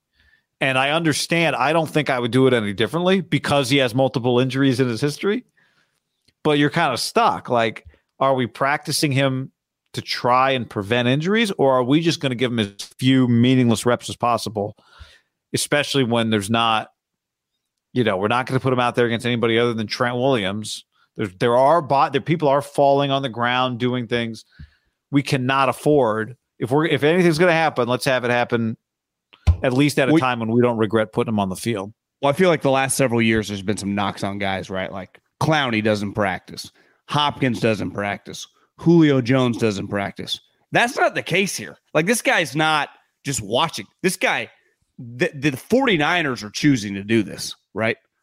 Th- this to me starts. This is Kyle, the training staff. Not Bosa's there. Like Bosa's full go. You know, it's not to me like when you've heard like you know Hopkins doesn't practice during the week. That means he doesn't practice. Like he needs time off for his body. Bosa's rocking and rolling. They are just basically going. This guy's uh, this guy's strictly for the season. Which again, every human alive, you would choose 17 games of Bosa over zero practices. No one's arguing that. My question is like, does it just work this way? Like, is this is how like is this possible to avoid injuries, where he just steps into the arena where he is always, regardless who you're playing, a top two or three player on the field every time. He's getting the most attention. They're throwing everything. It's just you're just going to zero to 60, 17 to 20 times a year. Yeah, and you you know, I mean, if he gets hurt, then I think you'll have a debate about it. But every year that passes without him getting hurt is another is a little more confident you get in doing it this way. Right. And Well, it is every This body change, is it? Like, There's no. Well, no, if I he mean, gets hurt, if- they if wouldn't pivot. you wouldn't think, but I mean, you, you your argument would become stronger, right? Every person's body is different, and I always love those stories where it's like somebody you know is 83 years old. They're like, "Well, how'd you do it?" And the guy's like, "A pop tart every morning." You know, I was like, "Well, I don't know how. Who could argue? He's 83. We're at the end. We can now look back with hindsight and go, he lasted a really long time. How did he do it? I don't know." So if in five years you look back and Bosa's never been hurt, we're like, Nick, why don't you get hurt? Like, well, I prepare and I don't, you know, the Niners will be like, that's this is the way we should treat these types of guys. But you're right. If he were to get hurt in a game, it would only be further proof that he shouldn't practice. And to me, And usually this treatment comes with older players who have a physical reason maybe to do it less, right? y- y- to me, this practice is no one's disputing his understanding of what to do, how much he could do- he could play a game tomorrow and have three sacks. It's just more like is it'll be fascinating to watch. Like, Yeah. is his body just Your question is jump- not is he going to produce? Your question is does it make him more likely to get hurt? Yeah. And clearly, I think with him and Kittle, they're very, they have been overly cautious because those two guys, like if they asked George, will you practice full go? He wouldn't hesitate, right? To me, if Bosa, they said, hey, 97, get in there. It's not like he's like, no, man. He'd fucking run his ass in there and get immediate sack. He'd go he'd, if he was in today, like in a civilian clothes, and they said go put on pads for the second half of practice, he would do it. But like for example, what I don't quite understand, I'd be fascinated. They never give out this information. This is something they like they view very top secret. If Armstead hadn't got hurt, like Armstead was just normal Arik Armstead at practice, he's in there. So like, why is it cool for like him just to be in there and get ready, and Nick not? Just because his injury history, one guy has been more durable. It's just that simple. I, I mean, I, what's the logic? I don't know. Because then, hey, you practice Armstead, boom, someone falls on his knee, he's injured.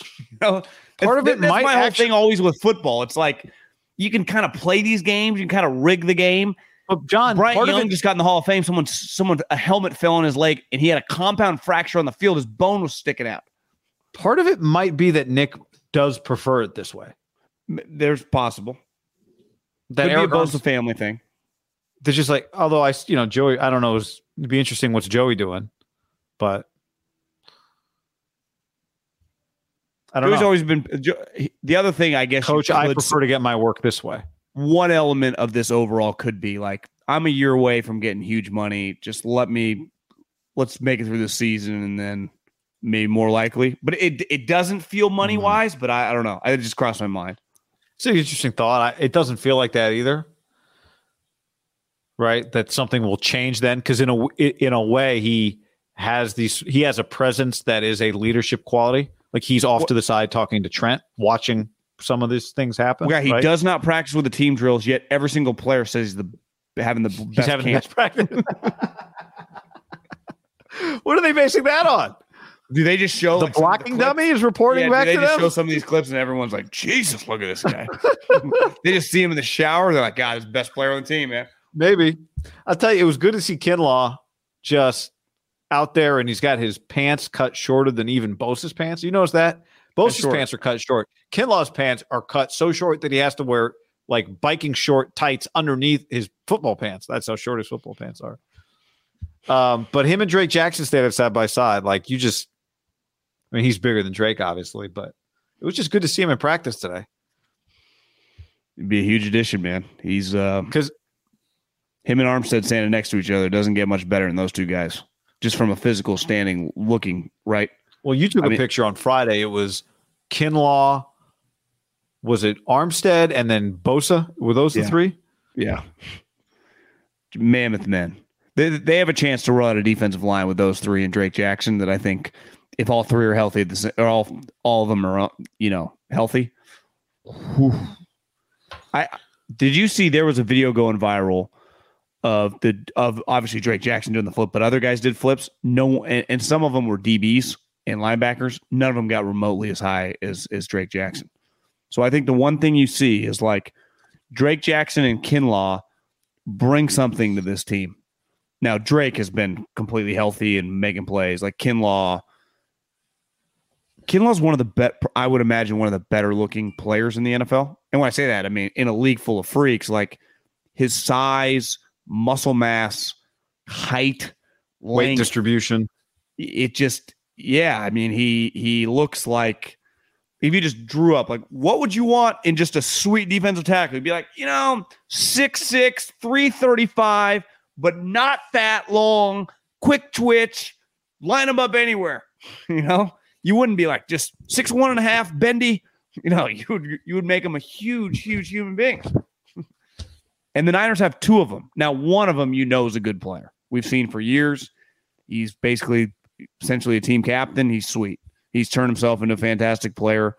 I respect the shit out of his just growth as a player. It's remarkable. I would imagine a lot You of know people in the Armstead. N- I, would imagine, yeah, I would imagine a lot of people in the NFL, you know, would consider like, yeah, I missed on that guy.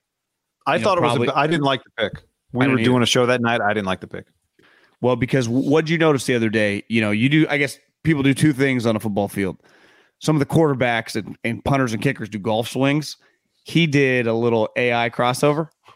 He did the, And then the the little finger roll layup thing. Well, you know the the knock on him was you know he kind of has bas- basketball mentality.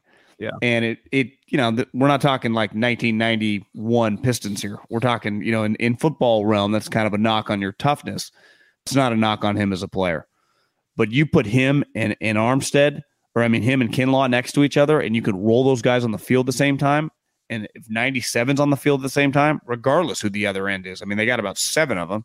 But whether it's Drake, whether it's Omenihu, whether it's Willis, I mean they they could roll bodies off the edge with those three guys. It, it probably wouldn't matter. I mean, Kasarik might be able to get you ha- going, Haberman. is just a speed rush guy, right? I, don't do you agree though? If you have those three guys on the field, whoever that other guy is is probably going to just eat. Yeah, I I think they are so that position group. It was deep before, but to your point, now if it's Kinlaw healthy plus Drake Jackson, and those aren't your most productive guys or your every snap guys, right? That's pretty high level talented depth. That's like I you you really see it when when they're all healthy and out there, and I mean Armstead's you know not out there right now but you just see when you start looking and it's like the twos or the threes and there's Omenihu who's huge. Um, you know, it's it's pretty impressive. Well, what do they It's always say in college? Fo- what do they always say in college football? Right, the the biggest differentiating factor at the highest highest level and why consistently the same teams win the national championship isn't always they have Trevor Lawrence, even though the t- they did, but you, you don't need to have the number one overall pick at quarterback to win. It's uh, their lines, but specifically their defensive lines. And If you look, Ohio State has had about 15 of them. Alabama's had all of them. And now look who has them Georgia, and who just won the national championship. You know, you would say, uh, looking back at that LSU team, little bit of an outlier, but they they just happen to be built more like an NFL team, like great quarterback, unreal wide receivers, like kind of an unfair squad. I'm not saying their defense was bad, but it, it wasn't quite what consistently wins. And I do think that rings true in the NFL as well. Like good defensive fronts. The knock on Cincinnati last year was like, you know, their O line's not great. And it wasn't. Burrow made plays, but their defense was flying around. Hendrickson was an incredible signing for them, right? I mean, they were they were good up front. I mean, the Rams have had a one man wrecking crew for about half a decade now in Aaron Donald. When you can dominate the point of the Eagles, they ran the Oklahoma offense. But what did they have? They had a good defensive line. They've had one consistently. They won a Super Bowl because they had a good defensive line. The Niners last year, I mean, you would say their defensive line kept them alive at times, right? And even was it Travarius? I heard someone say this. Actually, might not even have been a Niner. Oh, it was J.C. Jackson. Not taking a shot at the Patriots. Honestly, probably more of a compliment to Khalil and uh, and Joey. He's like, you know, you think I got a lot of picks before? Holy moly! These the defensive line here with those two guys pressuring the quarterback is going to make my job way easier. And imagine if the Niners defensive line. Want to get too get there too fast. Ball's got to come out for it to be a pick. Imagine if the Niners defensive line was average last year with their DB play at times. It, it could have been. They, they wouldn't have sniffed the playoffs, right? Because guys were wide open and, and their defensive line was bearing down on guys. If they would have had one of those defensive lines, is like they're not getting any pressure, it would have been a five year ago Raider defense. We witnessed it. Like we saw it. You and I've been to games. Like no pass rush and you can't cover. Like you're giving up 500 yards a game. And, and I don't care how good your offense is, you can't compete. It's why to win in the NFL and in college, but college a little more top heavy. There's really there's five six teams that can win it, but in the NFL, there, are legitimately a bunch of teams that can win it. As the season goes, like you do need to kind of have a balanced operation. You can have flaws, but your positives need to be able to balance out some of your flaws. Like there's no team that's like, you know, they have no D line, they can't, they got no corners, and they got no running backs. It's like 12 wins. Like, you know, it's just you got to have a pretty well-rounded squad. And that's where the 49ers defense specifically, starting with the front. And if Kinlaw can come again, Kinlaw wasn't just he, a little like Armstead. He was drafted in the teens based off like three games. Armstead had a longer career, like he had been a several year starter at Oregon. Kinlaw was a JC transfer who everyone I talked to was like, you know, if you watch the wrong game, he doesn't look that great. But if you watch their three big games, South Carolina, their rivals, Clemson, uh, they play Georgia, and I think maybe Florida was decent that year. Like those three games, it's like dominated. It's like, well, how if he can dominate against them? So those three games basically, and then his body type is like, yeah, we he was gonna go body like that from the SEC with tape against Clemson and Georgia at a high level. Like he's just going in the top 25, even with some question marks, knee, long term production.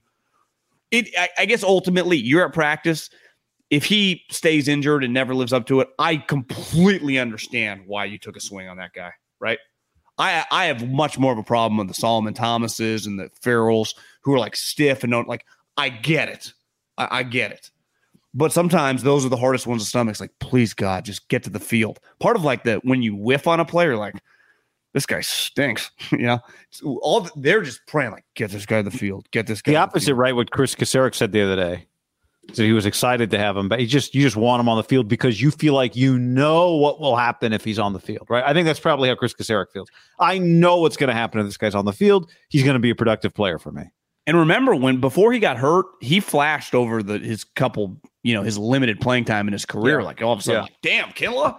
One of my favorite parts of a Niner practice or any going to any practice is when the best players come onto the field. But when you have a practice, it's like 11 guys line change, right? It's like hockey style full line change. In a game in the NFL, there's a sub here, a sub there. One guy runs off, one guy runs on. But in a practice, when the ones just jog onto the field together and you just look at them, you'd say that defensive group looks like a defensive group for a 13 14 win team because it's yes. Emmanuel Moseley, Richard Sherman's favorite player, Charvarius Ward, one of the best free agent cornerbacks this last class. They got him.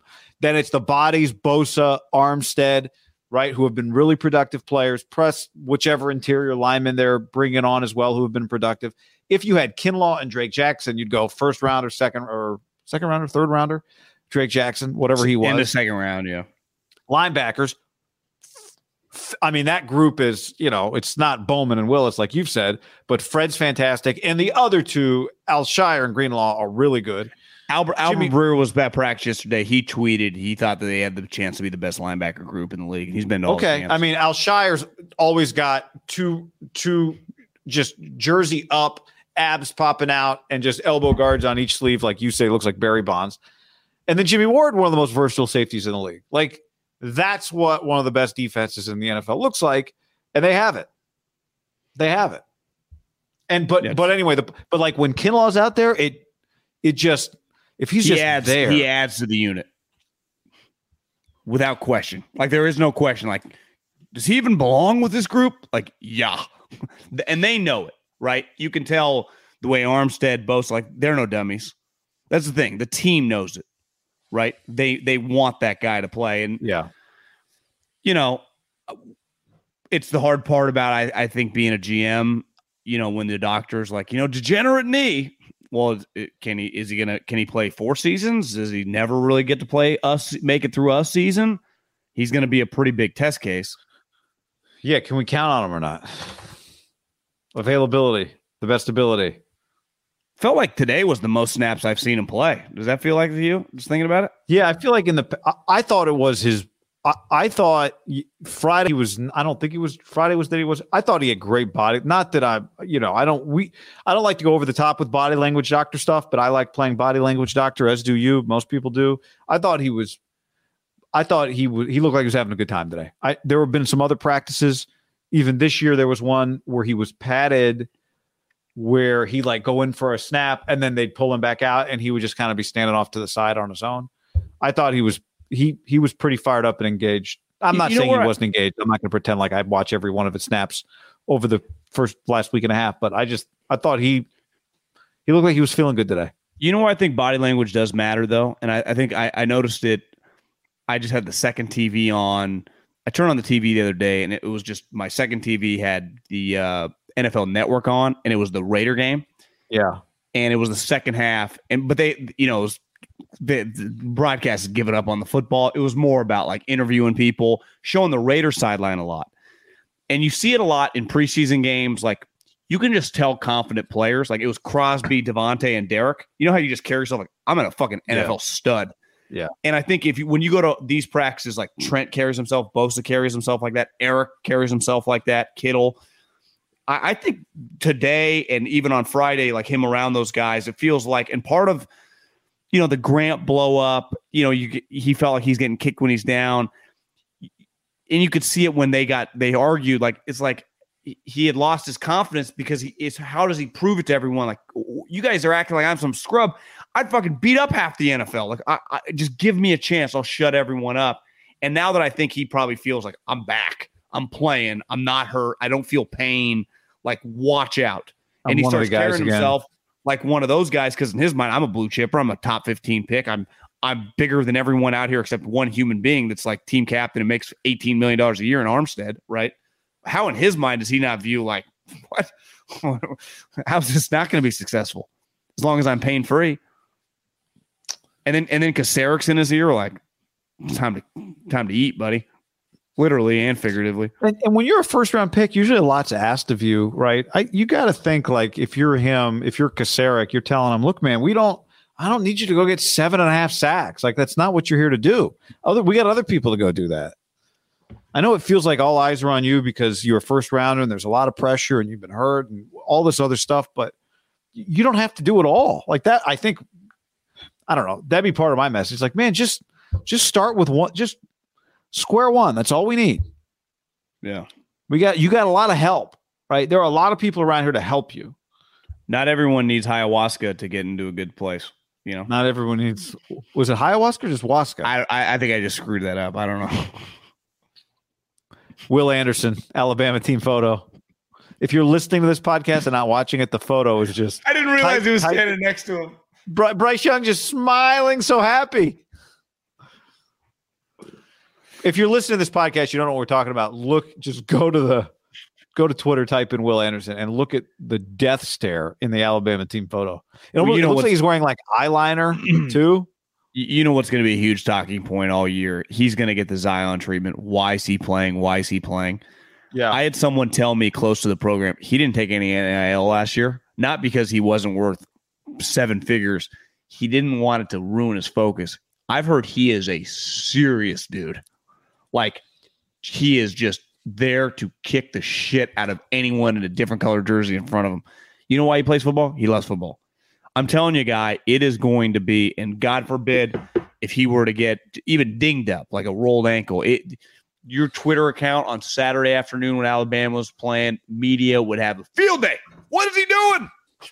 And he, you look in those eyes, you think that guy wants to leave Alabama and go train in Malibu and lift weights while they're playing football? Let's look in that guy's eyes. That guy wants to hunt. And he, and why wouldn't he? No one can block him. Six four two forty three at last, uh, according to Wiki. Let's check his out. Do you know what would be cool? It would just be a big win for like football, football guys, non quarterbacks. Heisman Trophy winner? No, he's so good. Let's just say it's like he just has the same, like a similar season like last year where he's just unblockable. You know, let's say he gets 20 sacks or something. even though the quarterback's viewed really good, he's like, I just got to take this guy number one. he goes above the quarterbacks to a quarterback needy team. Is that possible or impossible? I think it. I think it's possible. if he's just viewed like this guy might be one of the best players in the history of the NFL. Yeah, I think it's very possible. I, you know, we do this every year. You and I, we go through the list of teams that really could draft a quarterback, and it's it always feels like no one has a quarterback, and yet usually that list is like nine teams, right? Would the Jets take a quarterback high? Eh. Um, but it's just it's you know the Seahawks would like to get up there. There there are bad teams who have young quarterbacks. Lions. You know Jacksonville, whatever. Well, Lions. I wouldn't the Lions take the quarterback. I'm saying the Lions would take a quarterback. Oh yeah, yeah, would take a quarterback. Yeah, Oh, you're saying the bad teams, like if the Jags, they're not taking a quarterback. right. I got you. But yeah, I don't think it's. Oh, you're you're saying if like a team with a quarterback is the one, you're just like, I'm not trading this pick. I'll just take this guy. yeah, Because that I guess hasn't happened in a long time. you'd have to go back probably from one to three. It feels like both these quarterbacks, Bryce Young and C.J. Stroud, could go back to back, right? And who knows, long ways away. But uh, Browns taking Garrett. Yeah, who went two in that draft though? What year did? Myles Garrett go? No, Bosa was No. in Kyler Murray's. Uh, 2017. 17. So was there a receiver, uh, quarterback go to there? Oh, Oh yeah, Trubisky? that's yeah, that's Solomon Thomas. but but but, the difference is it, that was Deshaun and and uh and Patrick. Though it to me, if Deshaun and Patrick were turned out to be what those guys were like three years in, Myles Garrett goes third, right? Yeah, but did the Browns need a quarterback that year? Probably. They always do. They didn't have a Uh, quarterback. Yeah, probably 17? Because the, previous year they said Carson Wentz wasn't a top twenty player, which you know DePodesta's aged well. Uh, aged well. The next year they had tanked, but see, here's my thing: that draft, those three quarterbacks, it's easy to go back. Patrick Mahomes, No, it's true. But a quarterback went too. the wrong one. yeah, yeah, yeah, yeah. I guess I guess here here would be a better way to put it. If Myles Garrett or Will Anderson were in a draft with a, a draft class that had Trevor Lawrence, you know, or something like that, like a guy that's just viewed as a 100% number one overall pick, that's what I want.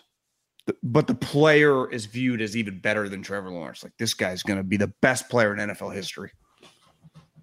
Like I, I think that's what Will Anderson could be talked about. Like he could be the best pass rusher of all time. You just know how the hype grows. You know, I'm not saying that's true, but I can see Dan Campbell like, let's just take him. He might be right. It might cost him his job, but he might be right, right? You're not as somebody pointed out here, uh, Sway on the stream, the Browns drafted Baker the next year. So they had back to back number one. Remember, because they were they were tanking for like a couple years. But Well, do you just the remember? point is like Myles Garrett, generational pass rusher, didn't get them to the playoffs, right? Well, like I think it- Anderson wouldn't get the Lions to the playoffs on his own. Well, and this is why you take the quarterback. Remember Steve Keim? He's like, you know, I went. He talked about the Kyler Murray thing when I when I watched him, and even once I really fell in love with him, I, I lost sleep knowing we were going to pass on Nick Bosa. But if they had Nick Bosa and just Mariota or whoever the hell would be their quarterback now, because Rosen wouldn't be there anymore, they wouldn't be as good. they would have right. lost. They wouldn't have won double digit games last year. They would not be in the playoffs.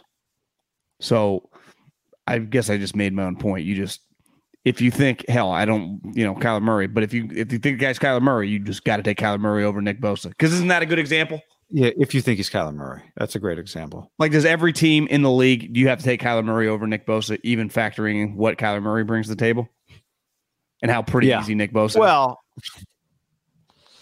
Now that you factor everything in, but can do. can you on draft night if just two years out you know one guy can just be a playoff level quarterback and the other guy's just one of the best pass rushers can you take nick bosa over kyler murray and just be potentially quarterbackless You know, I want to say no, but do we look back in two years and go, well, that wasn't the difficult decision that we thought it was, or the easy decision to take Kyler that we thought it was? But here's but you can't factor in nick on the niners because they've had quarterback you have to factor in The Cardinals don't have a quarterback, or they have Kyler Murray. What, what I'm saying is, If they Like- never make the playoffs again, yeah, it's a easier. or just if in two years it's just the red flags that we have now turn out to really mean something with him that he's not talented enough to overcome the fact that you know his teammates he don't think he's a leader and he doesn't watch film When you need mealtime inspiration, it's worth shopping Kroger, where you'll find over 30,000 mouth-watering choices that excite your inner foodie. And no matter what tasty choice you make, you'll enjoy our everyday low prices, plus extra ways to save, like digital coupons worth over $600 each week. You can also save up to $1 off per gallon at the pump with fuel points. More savings and more inspiring flavors make shopping Kroger worth it every time. Kroger, fresh for everyone. Fuel restrictions apply. And whoever hates all his were to do it, calls. it would it would take enormous stones, right? it would because the easiest thing to do, especially it's not easy if you do believe the guy's going to be a good quarterback. The value chart, the quarterback overall, right? Because the next two positions are like left tackle and pass rusher. Like you take the quarterback over Trent Williams or Nick Bosa if you believe he's a playoff quarterback. That's what you have to do. That is the value. Uh, that's it's not even arguable. DePodesta wouldn't argue. If you think the guy is a top 15, t- not top 15, probably top 10 quarterback potential, you don't have a choice. which he is he's a potential mvp like he has been an mvp Kyler level is, candidate yep in his career Uh, you say what you want, like he's got some issues. That's a pretty talented one two in a draft, right? Kyler, Nick Bosa. Not all of them are like that john as we saw Well, this last draft Well, that's way better than Miles Mitch Trubisky. Now you could say Mitch shouldn't have gone two. He did though. yeah that was their pick. three It's a bad one, two, three. tim on the stream asks worst team this year carolina or houston i'm gonna go with ooh it's tough i might go with carolina on this both have had solid defenses at times I can see both being a little better than people think. you think I can see both being like kind of frisky. Carol, probably Houston more than Carolina. I, I think Carolina could get weird fast. I saw a headline NFL.com like he will not choose a quarterback till after two preseason games minimum or something. I was like, okay. That's But what I talked about that the other him. I day. mean, in fairness, like he also got doesn't know? mad at Robbie Anderson. We're not a team that stretches the ball out over the goal line. But isn't that a thing? I don't think he- I don't th- the way I read it. I don't think it was like the don't dive at the pylon. I thought it was like you just hold the ball in your arm and run across the goal line. But I could be wrong. Maybe it was Oh, oh, oh it wasn't the Pat Hill, Marlon Moore, like when a guy's tackling you. That's Derek what I Carr. assumed. Derek Carr on the road. Oh, because I saw Andrew Hawkins was making fun of him, and I was like, "Isn't that just like a go-to coach thing? Because it's a turnover." But I think it was like a we don't sense. we don't do it that way. Oh, like not he's so much like it's- like, like he's walking into the end zone. Yeah, there's a right way and a wrong way to score. I think it was more that than don't make the mistake of you know Belichick will cut you if you put your arm out. Okay, if that's the case, then I'm going to short them even harder. I, I just, I don't know why. Just when I saw ball over the end zone, I'm like, why is everyone so mad? Isn't that a massive coaching point? But I did see his, I did read one sentence of his quote that was kind of like tough guy. I was like, well, Yeah, that's exactly. It was more tough guy than coaching. It's a legitimate coaching point. Because Andrew Hawkins was making fun of him, like the way you're describing it, not the way that I assumed. Yeah. Uh, did you see N'Keal? Uh, uh, that, that's the that's N'Keal a huge, that, that's a huge college thing, isn't it? Yeah, like that get away with it in mindset. college. But I'm just saying that mindset of college, you know, holding the ball. But I'm just saying like that, his mind, like the way he Yep. thinks. Like this is going to represent the type of team and people we are, and because we're going to do things the right way, we're going to win football games. Yeah. Humble. We're going to score with humility. Kind of that type of shit. You know. Like the greatest scorers of all time, for the most part, don't score with humility. They open their arms as they cross the goal line because they score a lot of touchdowns. Guy, DeSean Jackson dropped the ball at like the five yard line. Remember that? That's not a score. well, it wasn't even then. Uh, N'Keal Harry ankle injury, according to uh, Jeremy Fowler, appears to be quote unquote severe. Niners week one opponent, by the way. What Do is you think uh, Moseley and Ward were losing much sleep about covering? Uh, no, Old what McKill? is their receiver depth chart? their best players? Mooney, um, the tight end from Notre Allen Dame, Robinson's Kmet, gone. Yeah, he's gone. Uh, Devin Hester retired a long time ago. I, you know, they they they are terrible. I, to me, the Houston Carolina. Equanimeous St. Brown. Oh, Dante Pettis is there. Tajae Sharpe. Dante Pettis is on the Chicago Bears. Bears. My, I wonder if Hightower wants him for returns or something. oh, oh, the, oh my God! What about special teams? Would it be pretty ironic if he scored a fake something touchdown? Dante, if him and Hightower just like smoking cigars and just pounding scotch and just going like, we are going to show these guys. I think they're my pick for worst team in the league. That would be pretty funny though. I I would root for. I'm. I already think I haven't even really looked at the week one lines. There's the week one lines just tend not to be that big. It'll be like six or seven. I think the Niners beat them by like 25. I agree. I think that's our week one lock of the week. I wouldn't mind like a 40 to 7 and the 7 is like a fake field goal flip touchdown from Hightower. Just be a fun moment. Be a, be just a sarcastic in a big victory. Could Could you fun. imagine if Hightower went selfish, like tried to pull something off and it didn't work? Would Eberflus just fire him on the spot? Yeah, what if he went fake but as he's flipping it a Niner picks it and goes the other way? That would that be funnier than Hightower scoring against the Niners? I Funnier to us, 100%. Yeah. The Bears, Uh, the Bears, not the Bears funny to bad. Brian Schneider. You know, like that's a big game for Brian Schneider. You have to be better than Hightower, Niners' new uh, special teams coach. Oh yeah, like it'd be funny because I could tweet, tweet Hightower, but it wouldn't be funny. Like, well, we just pick up where we left off. Oh, there's gonna if there's a week one Hightower tweet moment, My like a block what block punt. just Remember- something that is a clear moment. Well, remember Schneider kind of owns Hightower, right? I mean, he kicked. He was at Seattle Got him for a long last year. time. Yeah, I mean that's yeah, it's true. He's got him. Got him last year with a walk-in punt touchdown from 70 yards. Unheard of. I mean, you could watch high school, college, and the NFL. It's rare to see a fake punt go that untouched that far. Might have been 75. It was so long. I just remember, like, where are the Niners? Where are the players? I didn't even feel like the guy was running that fast. It was crazy. That that was his most egregious error of the year. That play, because at least Norman didn't listen to anybody. You know, now you could argue you can't put him on the field if he doesn't know what he's doing. Remember the fake punt and Norman like sprinted the wrong I way. do guy was remember. But I, I put that on Josh Norman, veteran as much as anybody, even though like you there. shouldn't put him out there. The Seattle thing was just, I just remember the guy going so far with no one around him. Belichick Daniel Jones' terrible throw, John, gone viral. Uh, if you're listening to this, he misses, uh, I don't know, badly. Um, Michael Lombardi this week called Jimmy G. That's how bad this throw was.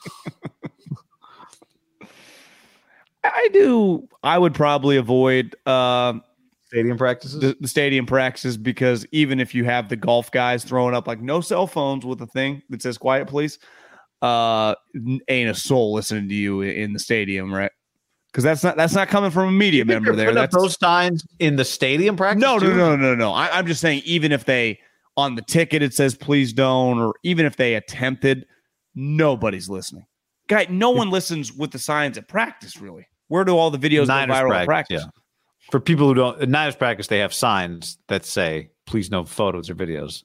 Yeah. To the The fans. same sign a dude would hold at the Augusta that says quiet. They hold it just Yeah. says no phones or videos.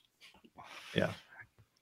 I guess people, if they didn't hold it, maybe there would be more videos, but there are still consistent videos. come yeah, maybe you would. Some people would just be live streaming from the stands. Yeah, I mean, hell, I mean, I'd go up there and sit. God, that is a They, they're going to be they're going to be pretty terrible. I, I know someone that went to this practice as a fan that said it was pretty ugly. Really? Yeah. You know that the Bills, Sean McDermott and Brandon Beane's first year, where this GM was his assistant, their first season was pretty bad. They had the most dead cap space in like league history. They just completely ate it and kind of sucked, and it kind of reset their franchise, and now they're a powerhouse. So Yeah, to me, what the maybe that's the move. Yeah, you just kind of reset it and just suck.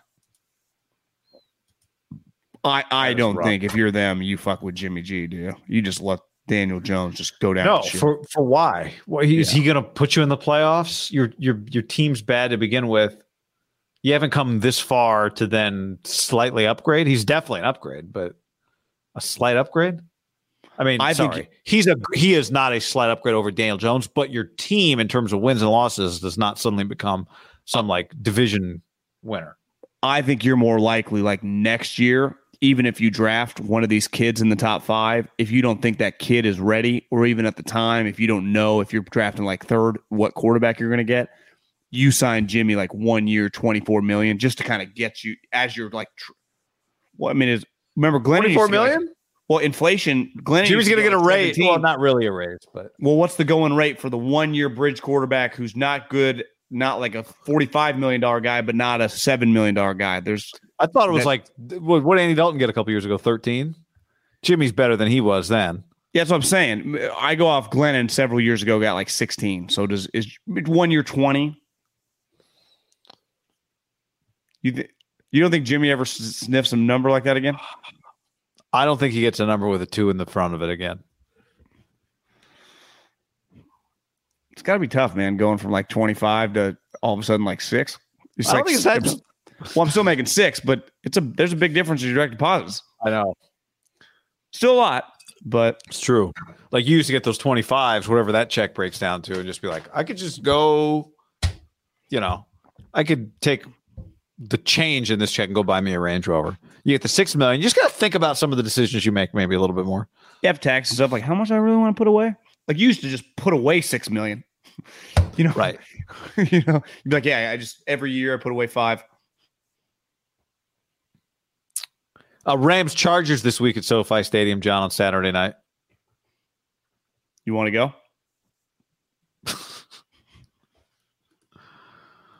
Um,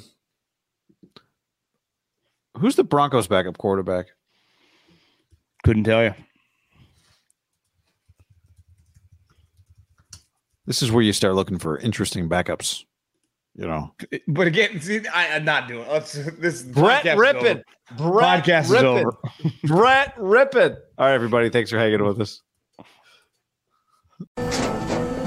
After the end of a good fight, you deserve an ice cold reward.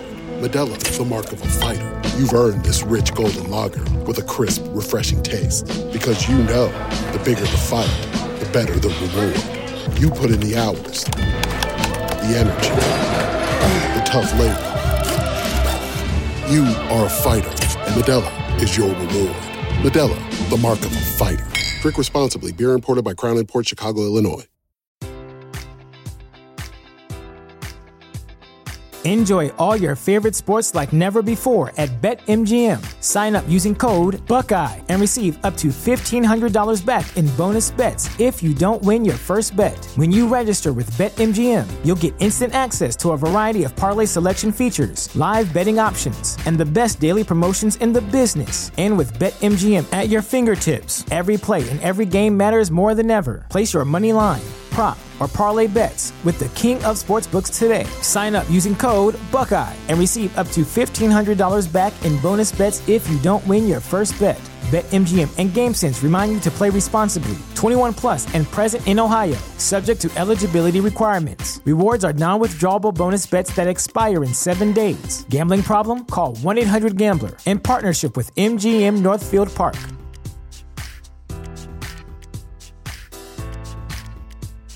This is the story of the one. As head of maintenance at a concert hall, he knows the show must always go on. That's why he works behind the scenes, ensuring every light is working, the HVAC is humming, and his facility shines. With Grainger's supplies and solutions for every challenge he faces, plus 24 7 customer support, his venue never misses a beat. Call quickgranger.com or just stop by. Granger, for the ones who get it done. When you need mealtime inspiration, it's worth shopping Kroger, where you'll find over 30,000 mouthwatering choices that excite your inner foodie. And no matter what tasty choice you make, you'll enjoy our everyday low prices, plus extra ways to save, like digital coupons worth over $600 each week. You can also save up to $1 off per gallon at the pump with fuel points. More savings and more inspiring flavors make shopping Kroger worth it every time. Kroger, fresh for everyone. Fuel restrictions apply.